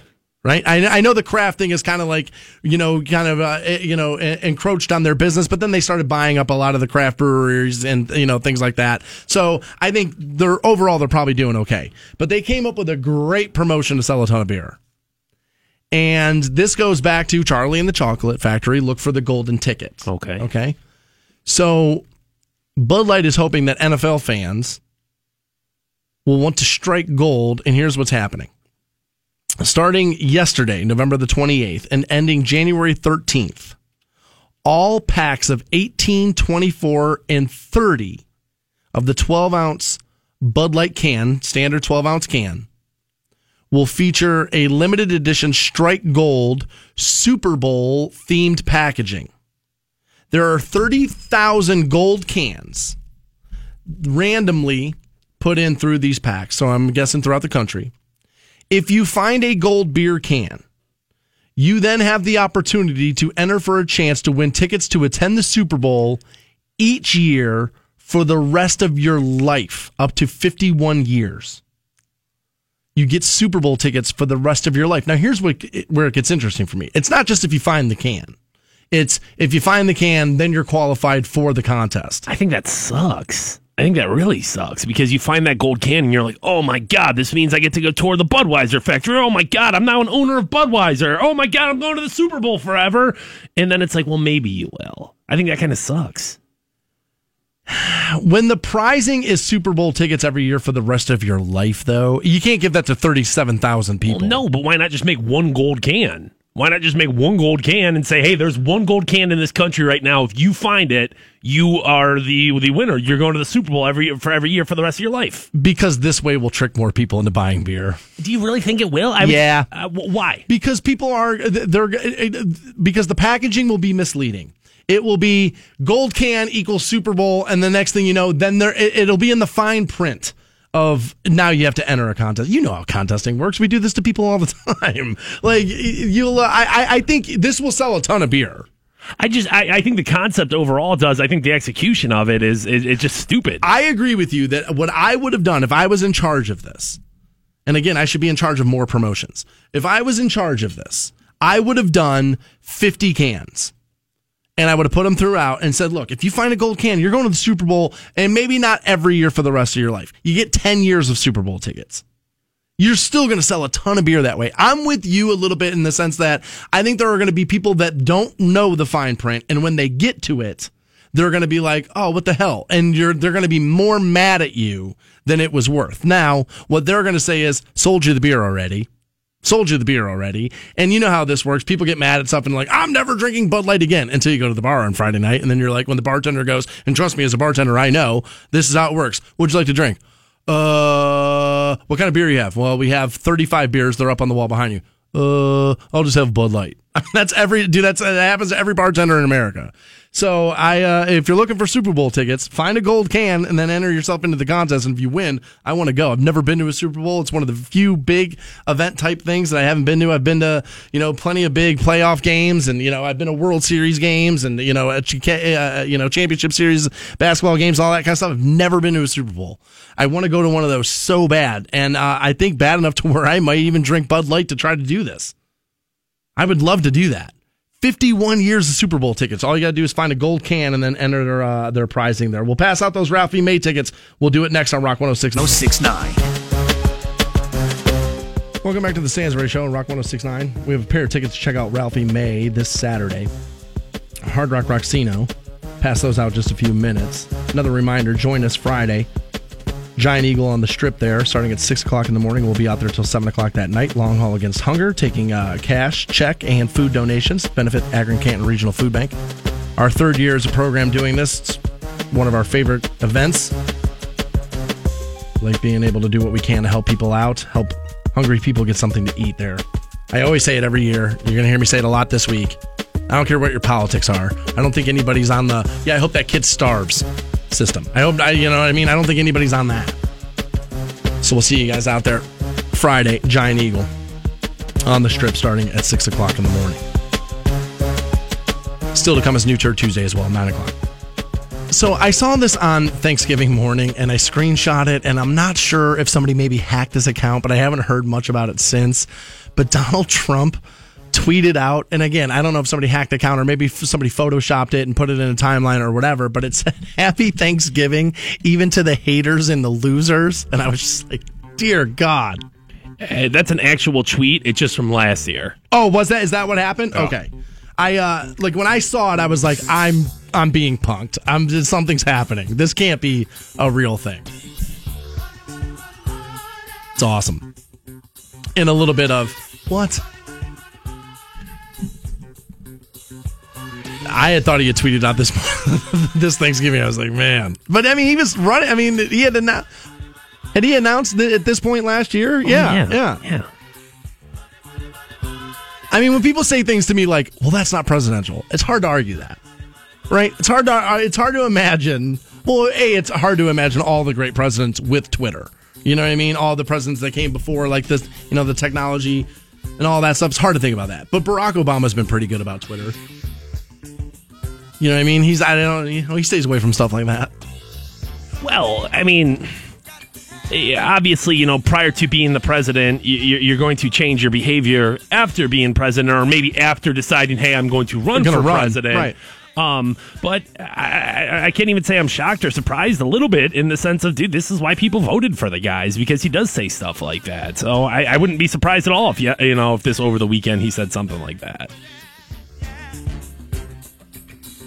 Yeah, I'm not. I'm not crazy about that. Anything, a- a- anything, It's funny, but I'm not crazy about that as my leader. anything is possible at this point. Where it's like, yeah, I totally could make room for Oh. him saying it. Doesn't mean it's all true. The, dude, the playbook's thrown out now. Like it used to be. I remember as a kid, like your parents would say to you about when you were doing stupid things. You better be careful. You'll never be able to be president. You know, your character comes into everything. And now, I like I like we were saying ever since this election, it's like, dude, we're, getting the D pick president so, soon, like soon. That's gonna happen. Now he tweeted out this morning, and I think that this is just again him moving the media around the way he wants them to be moved around. I really do. But he tweeted this this morning and says nobody should be allowed to burn the American flag. If they do, there must be consequences, perhaps loss of citizenship or a year in jail. Yeah, because those are the same exact thing.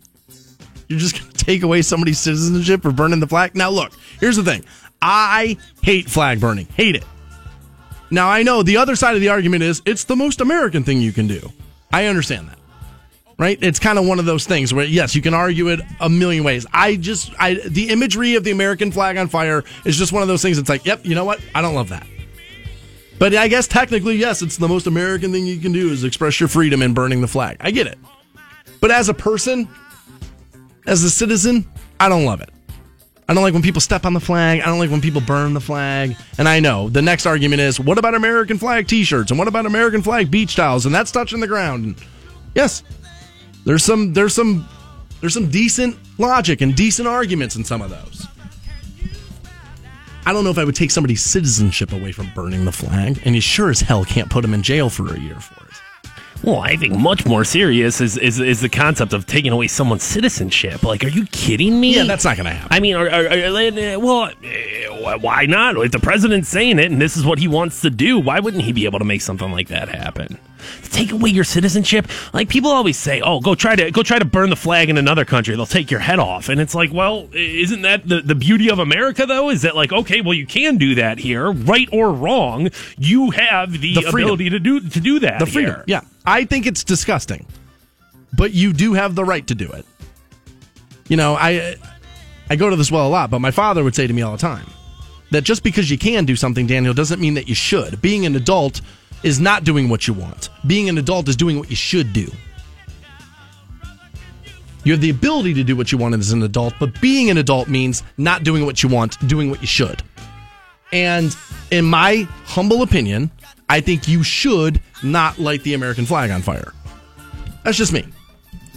Taking away your citizenship. That's dude, it's too far. you That's crazy. You don't get your citizenship taken away, dude. You could rape somebody, Right. You could rape somebody, You could kill somebody. and and you're not getting your citizenship taken away, That's crazy. Uh, dude. It's a crazy punishment for flag burning. Insane, And insane. again, that's why I don't think he's really behind that. I think he wants people just to get. I think he wants the media talking about what he wants them talking about versus other things. I really do. So I, I guess. So do you think there's no? He's not realistically saying this. He's just saying. I think he's just saying this. I think he's gonna. I think we're gonna find out, dude. He's gonna do that a lot. I think he's gonna find that it's harder once he takes office to do that. But I don't think he'll stop doing it. man, saying things just to say things and just to rally up your base and just to, dude, eh, that that sounds very politician-y to me. But what do I know? This is this guy's. He's gonna drain the swamp. I've said all along that he will turn into a politician once he's a politician, like every politician before him. That's what happens. People don't understand the power of that office until they get there. And power corrupts. I don't care who you are. We're all susceptible to that. We all are. It's not going to take away your citizenship for burning the flag. I dude, there's part of me that loves it. Like I said, like I said before the election, I love this guy because if you do what I do for a living, he supplies you with plenty of. Did you hear this? He supplies you with plenty of that.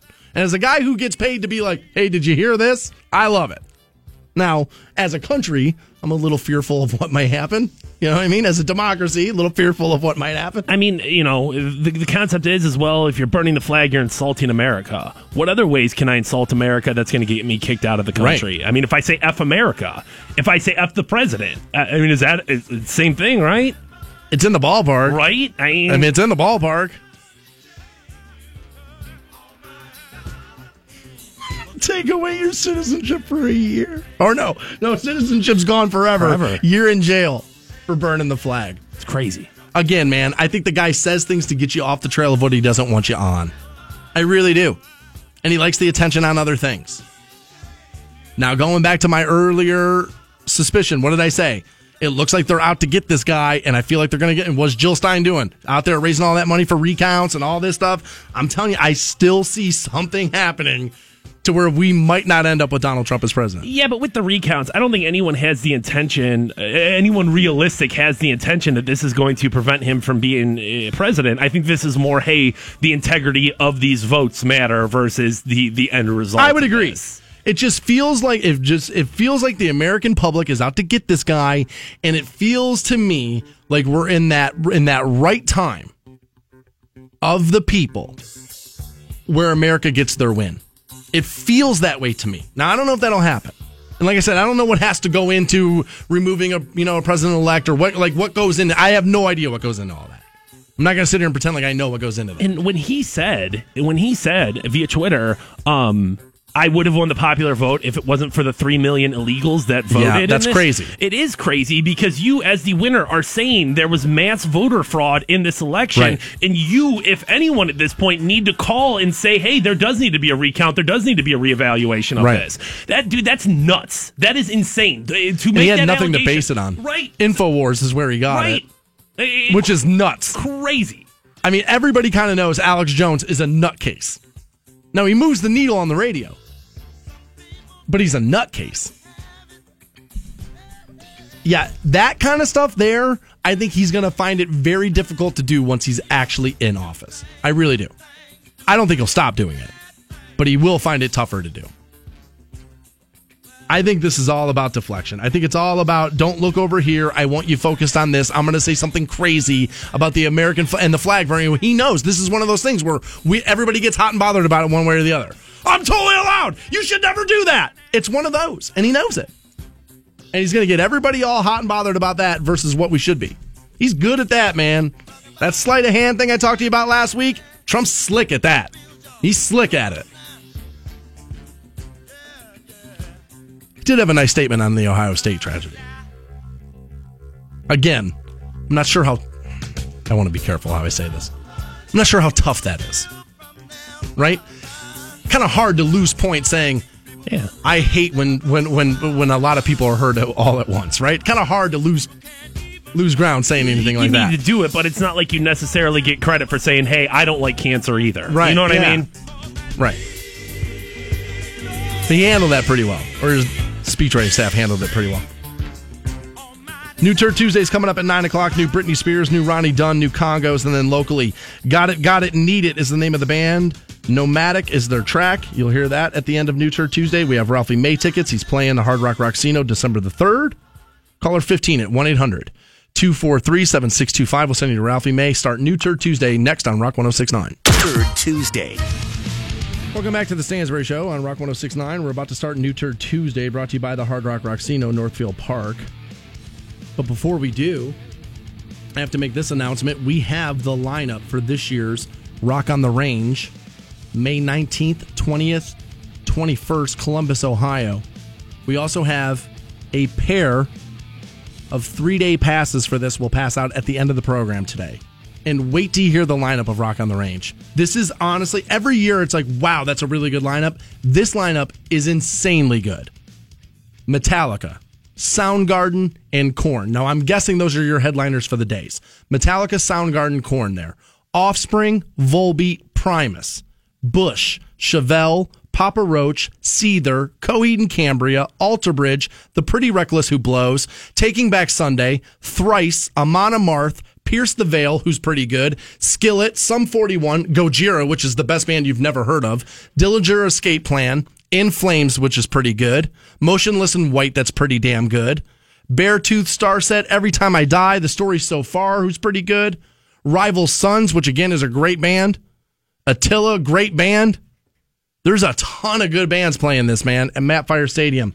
May 19th, 20th, and 21st, we have a, a pair of three day passes. We will pass those out towards the end of the program today. Very exciting stuff. That's dude. good stuff, I mean, that, dude. re- that really is a kick-ass lineup from the bottom to the top. Yeah. And I mean, obviously, the further up you go, the kind of the better it gets. But dude, Metallica, Yeah. is going to be headlining tonight. Which, That's a huge get. yeah, I mean, it really, you look at the you look at the headliners: Metallica, Soundgarden, Korn. How do you eh, beat that? Honestly, last year I went to Rock on the Range. Yeah, you went last year. I didn't even stick around for the headliners. It was like Disturbed, and I'm like, dude, I don't care. Chili Peppers too, right? Disturbed and blah blah blah. Yeah, and it was just one of those things where I was like, yeah, there's a couple bands I want to see during the day, but dude, this is a a, a top to the bottom. Like you got to get there early and stay late kind of lineup. Yeah, pre-sales open now, but like I said, we do have uh, a pair of three-day passes. We'll pass those out at the end of New Turd Tuesday. We're going to start this week's episode brought to you by the Hard Rock Rocksino Northfield Park with brand new Britney Spears Slumber Party.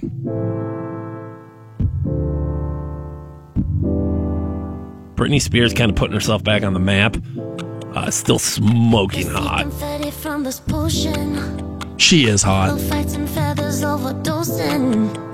Smells like a cologne and candy lotion. Like a slumber body. I just don't know how much uh, sounding sexy sells anymore. I don't know if that's necessarily the That uh, baby doll kind of thing. I don't know if that's the um the key to success in pop music anymore. Well, what she normally does now is whoever's hot, she makes her new stuff sound like that. Like she was very guilty of going the Rihanna route for a little while. Was very guilty of that. Sheets all on the floor just like an ocean. Building up your fortress like a mountain. this song has Tinashe on it. I, I don't know who that is. I don't know who that is either. See, that's probably a bad look. We ain't gonna sleep tonight. She's going full blown R and B. we ain't gonna sleep tonight. WCAK. We got them candles hanging, hanging from the ceiling.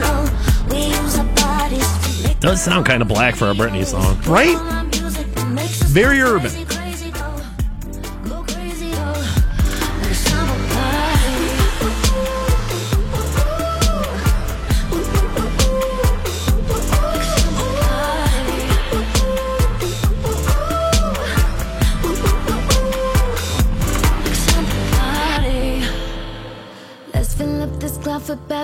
Britney. Spears. You would have. I would have had somebody. Somebody would have to tell me that. I would have. I wouldn't have guessed Britney right off the bat. I'd be like, who? Who is that? Party. Let's fill up this closet back with bubbles. This is Tinashe Loving me so hard it's causing trouble. If or Tina She. I don't know how to. Yeah, I don't know. I don't know. I don't. know. That's why I was leaving it out. I was like, ah, I don't want to offend anybody. I don't want my citizenship taken away for forever because I don't know somebody's name. We ain't gonna sleep. I have a hard time judging songs like this because, like, I don't. I, well, there's there's no denying that it sounds hot. Like she sounds sexy. Like I want to have sex with the song. Yeah, but I don't go to the radio for phone sex. But like I don't know. I have a hard time. I have a hard time separating. I'm like, oh, it's not that bad, dude. You could totally jo to this. I mean, my, my jeans are tight. That means it's good, right?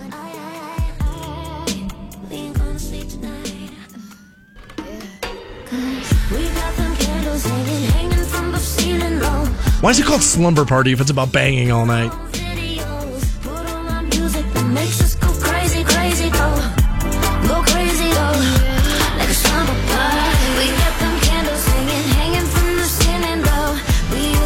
videos. Put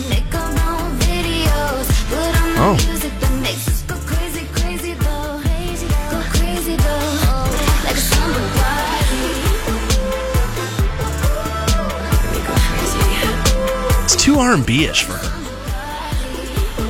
It's a complete separation from what you think of Britney Spears for. It sounds like a. It sounds like a Maxwell record. You know what I mean? Like one of those.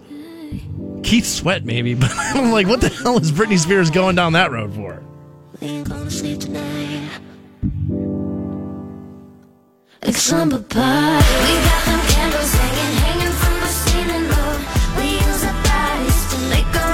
Forget who I said this about last week, but dude, give me a party record. Right? Give me a give me an upbeat Britney Spears dance in the club. Here's, you know, spilling drinks on the floor trying to find the dance floor. That whole thing. Give me that out of Britney.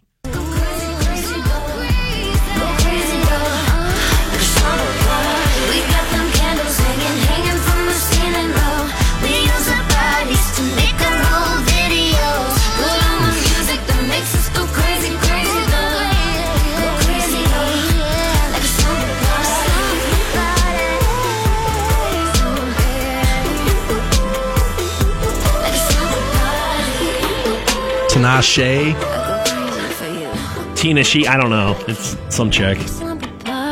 lending her vocal talents to Britney Spears for Slumber Party, their first song of the day for New Turd Tuesday, brought to you by the Hard Rock Rocksino. Fantone, give me the vote. It's a turd. Um, the beat wasn't the worst in the world, and I felt like maybe if somebody else did that song, it could have been better. But there was just something very, uh, it was, it was boring. Like there wasn't there wasn't any payoff to that song at all. I would agree, and I feel like if you're going to have a uh, a featuring, don't throw me another woman singing just like you. Give me a you know, give me a a B list rapper, Right. With like a two line, Right. I'm gonna I'm gonna hit you with the good stick, and then like we're good, right? And then uh, the, the, the song would have been a lot better. I would think. I got to vote major turd on that one. It's a turd. That was a whiff. If you missed it, we gave you the lineup for Rock on the Range. You'll get that. You'll also have access to tickets before the end of the program. We'll play you the new Ronnie Dunn, Damn Drunk, next on The Stansbury Show. New Turd Tuesday.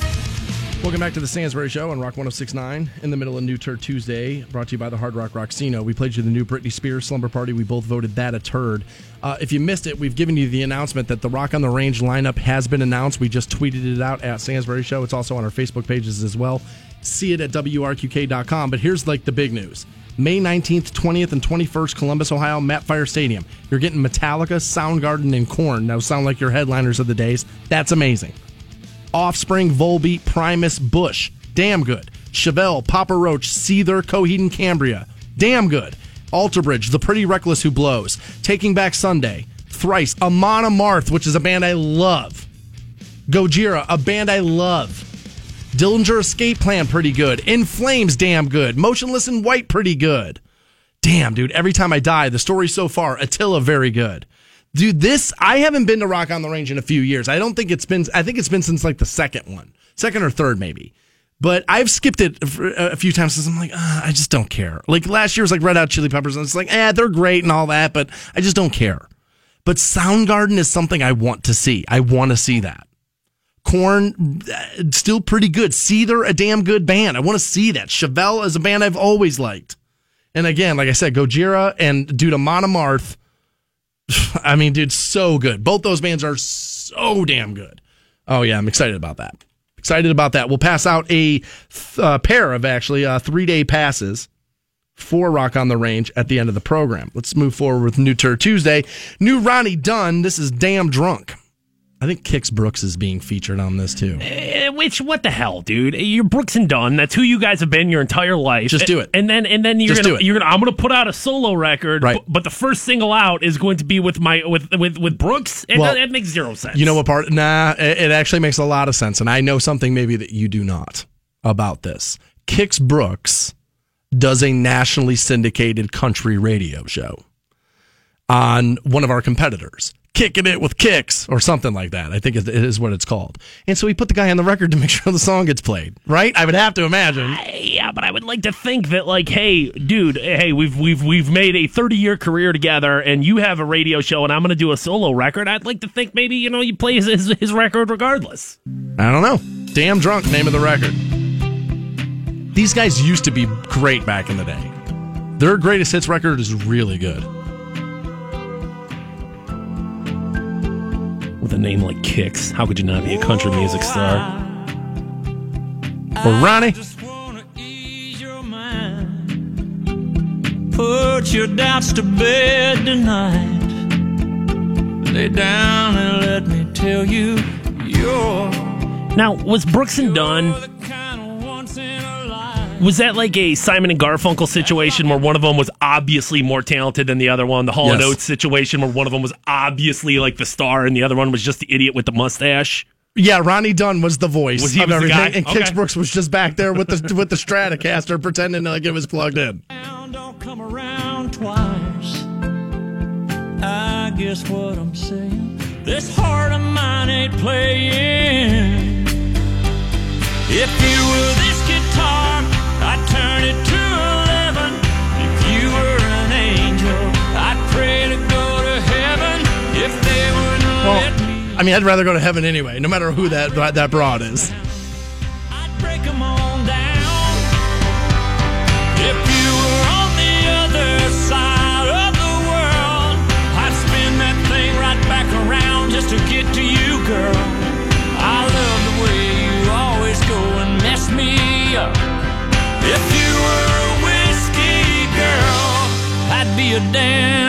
drunk. Oh, now I get it.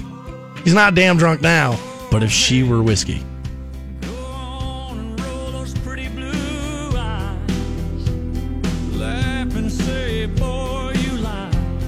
Um, definitely has that voice that it sounds like a throwback. I mean, it sounds yeah. like you're listening to classic country. Yeah, it, no, he's it, dude. Ronnie was blessed with that. He really was. Like I know the guy. My mom used to listen to Brooks and Dunn religiously in the house. Actually, that's where I kind of got my love of them. Uh, and like I said, I owned their greatest hits record back in the day, and I wouldn't tell any of my buddies. Like I, that was like one of those. Yeah, it was hitting my CD collection behind all my metal records because I didn't want all my friends making fun of me because I liked Brooks and Dunn. Uh, you're usually not a guilty pleasure kind of person. But No, but now because I've grown up a little bit. But back in my in my earlier years, it was like, yeah, no, no, I can't have my friends think I'm not cool. I don't know. My mom put a CD in there. What do you want, dude? But uh, dude, their old song "She Ain't the Cheating Kind" or whatever, that song was so good, dude. Yeah, Brooks and Dunn, good stuff.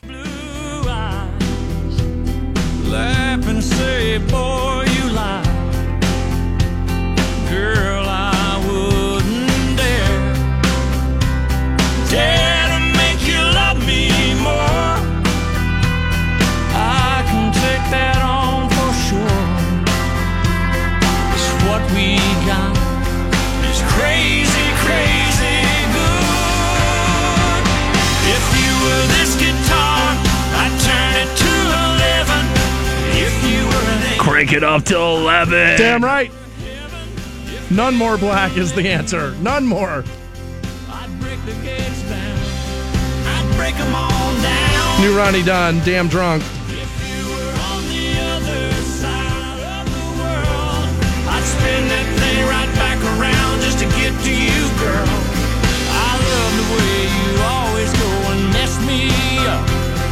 If you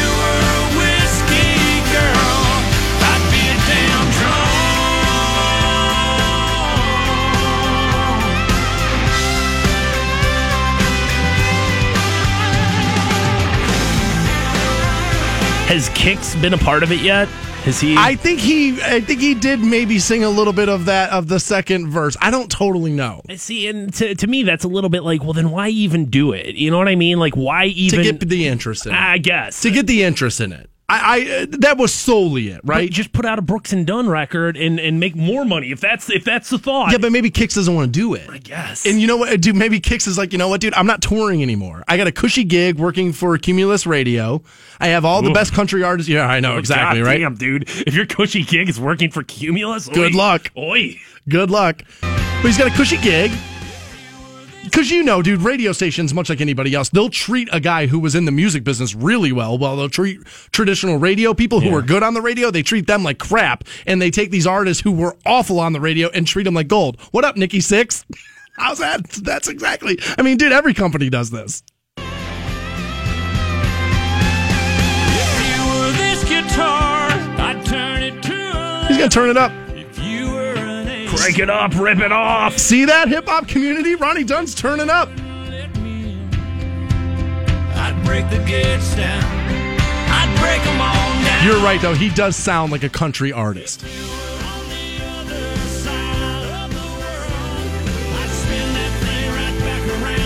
Yeah, I don't know if there's any one thing you can point to and be like, this is what defines bro country, this is what it is, but Brooks and Dunn ain't that. You know what I mean? Like, I don't know what the difference is, but there is a difference. it's there's a difference in the producing and in in the voices. I again, I think if you took this song and you gave it to one of those bro country homos and made them sing it, and again, I love those guys. I'm just messing with them. And if you gave it to one of them, we'd be talking about how it sounds bro. I think it's a vocal thing. I really do. I think Luke Bryan epitomizes bro country voice.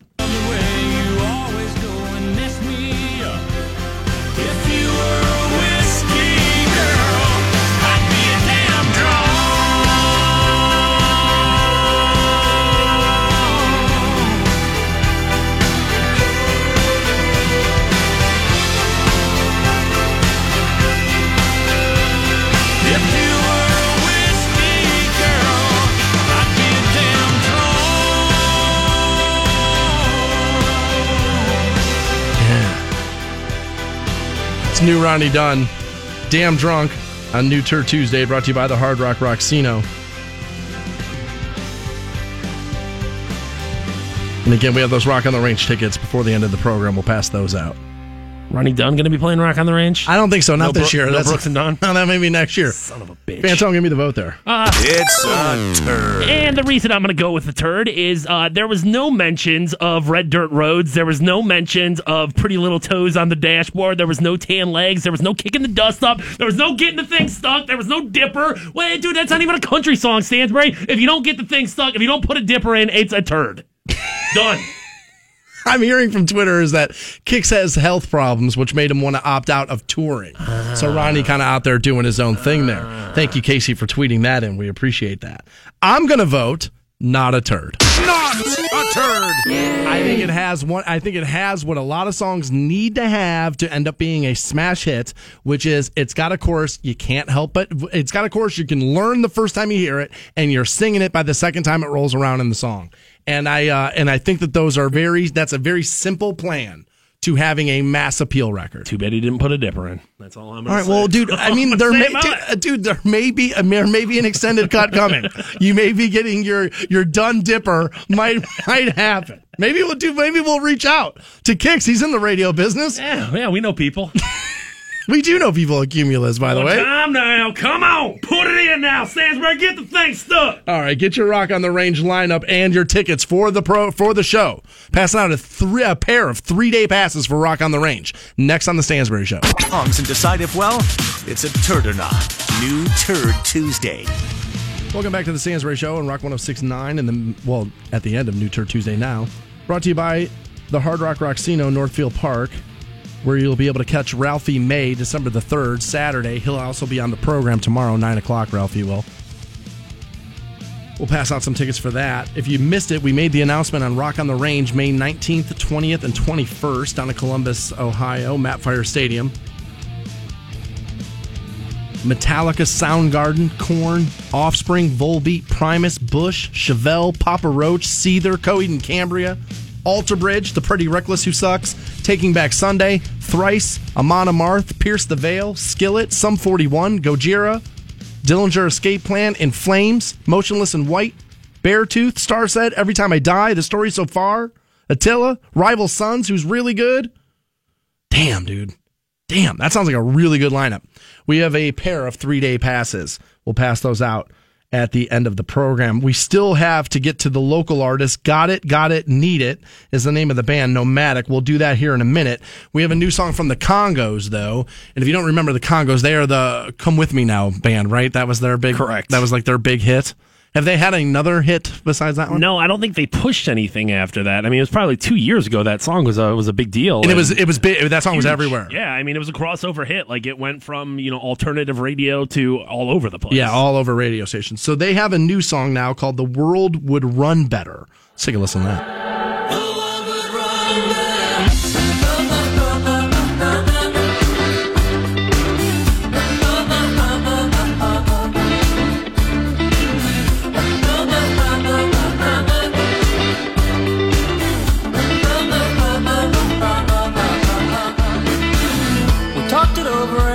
Guess I thought it was alright. Cup of coffee makes it. Already, huh? I mean, listen. Ugh. The world was spinning with the solutions in the palms of our hands. And I made a list of all the things that I wish to commend. I said, I think the ocean has too many ways. There's gotta be a way to make it behave. The world would My God!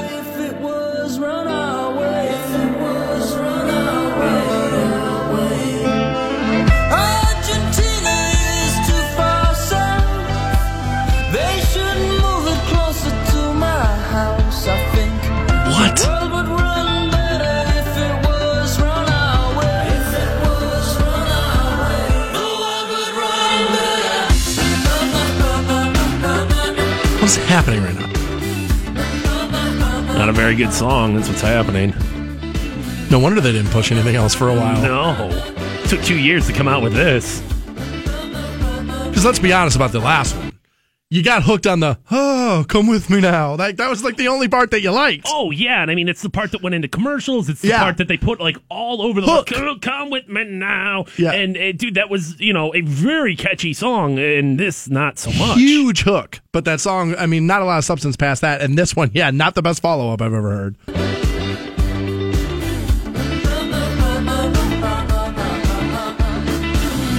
I said, listen, we're almost unique. We're one in a billion. There's some groups that can do talking during songs very well, Mm-hmm. and there's some groups that are awful at it, and it's different than rapping. Like I'm not just saying like, oh, if you're talking on a beat, that you know, but it's it, it, there's bands that can do it, and Kongos is not one of those bands. yeah. I, I, I always rally against Sam Hunt for him like breaking down and just talking in his records, and I and I hate it when he does it. I'm with you. I think there is a talent in that when you can do it, but this band I don't think has the ability to do it. Of a. I think the next step is to change all the seasons to spring. I said, I think the ocean has too many. There's gotta be a way to make it behave. The world would run better if it was run our way. It's new Kongos. World would run better. New Turd Tuesday brought to you by the Hard Rock Rocksino. Kind of sounds like Kongos heard once in a lifetime by Talking Heads, and we're like, oh, you know what we should do? Let's try to write a song like that. Yeah. You know, how good was that band? How, Talking ear- Heads. how early was that band and visionary and way before their time was the were the Talking Heads? Eh, They were in that weird time in music where um, eh, I feel like them, Kraftwerk, and they were all just so ahead of their time. Where, like, don't get me wrong, those groups definitely, you know, had success, but just being so uh, different before alternative music was really a thing. You we know? didn't have the right name of it yet, Right. And those guys were on the they were on the forefront of that. The Talking Heads are so good.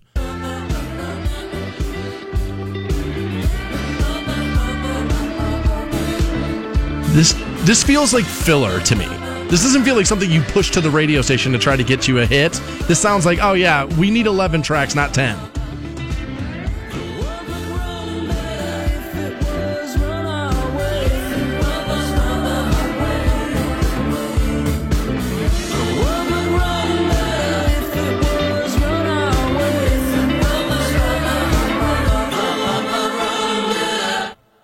There it is. There's the Kongos. The world will run better. The best part of that song is that it's over.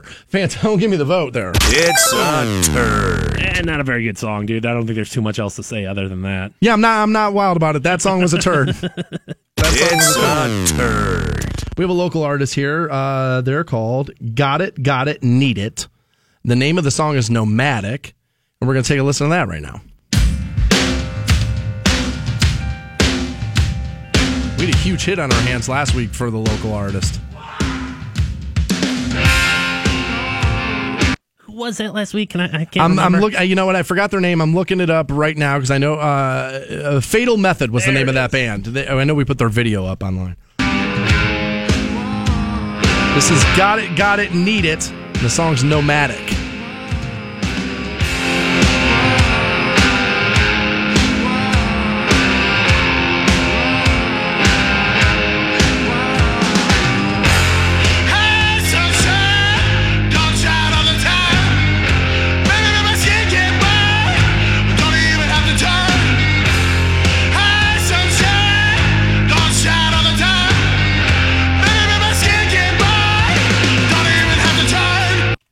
I kind of like that sound that that guy's voice I, has. I love when bands sound like that. Yeah. I love when sounds when bands sound like that.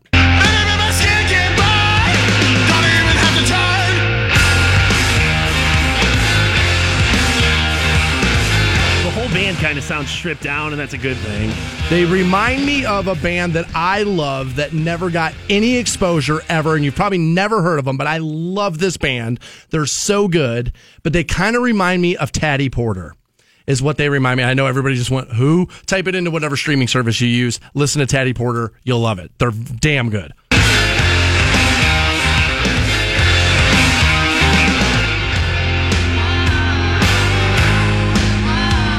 I like when bands sound southern like that without being country. I agree with you.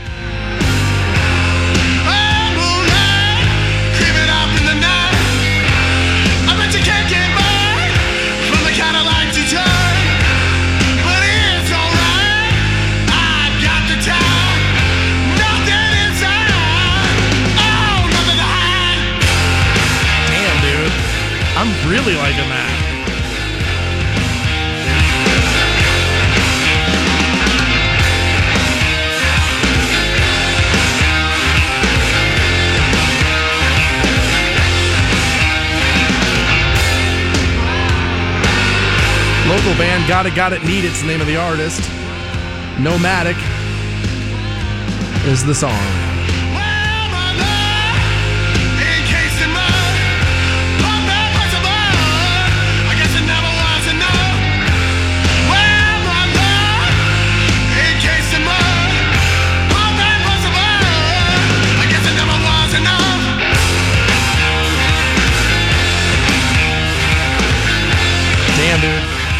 Gotta tell you, that sounds pretty good, man.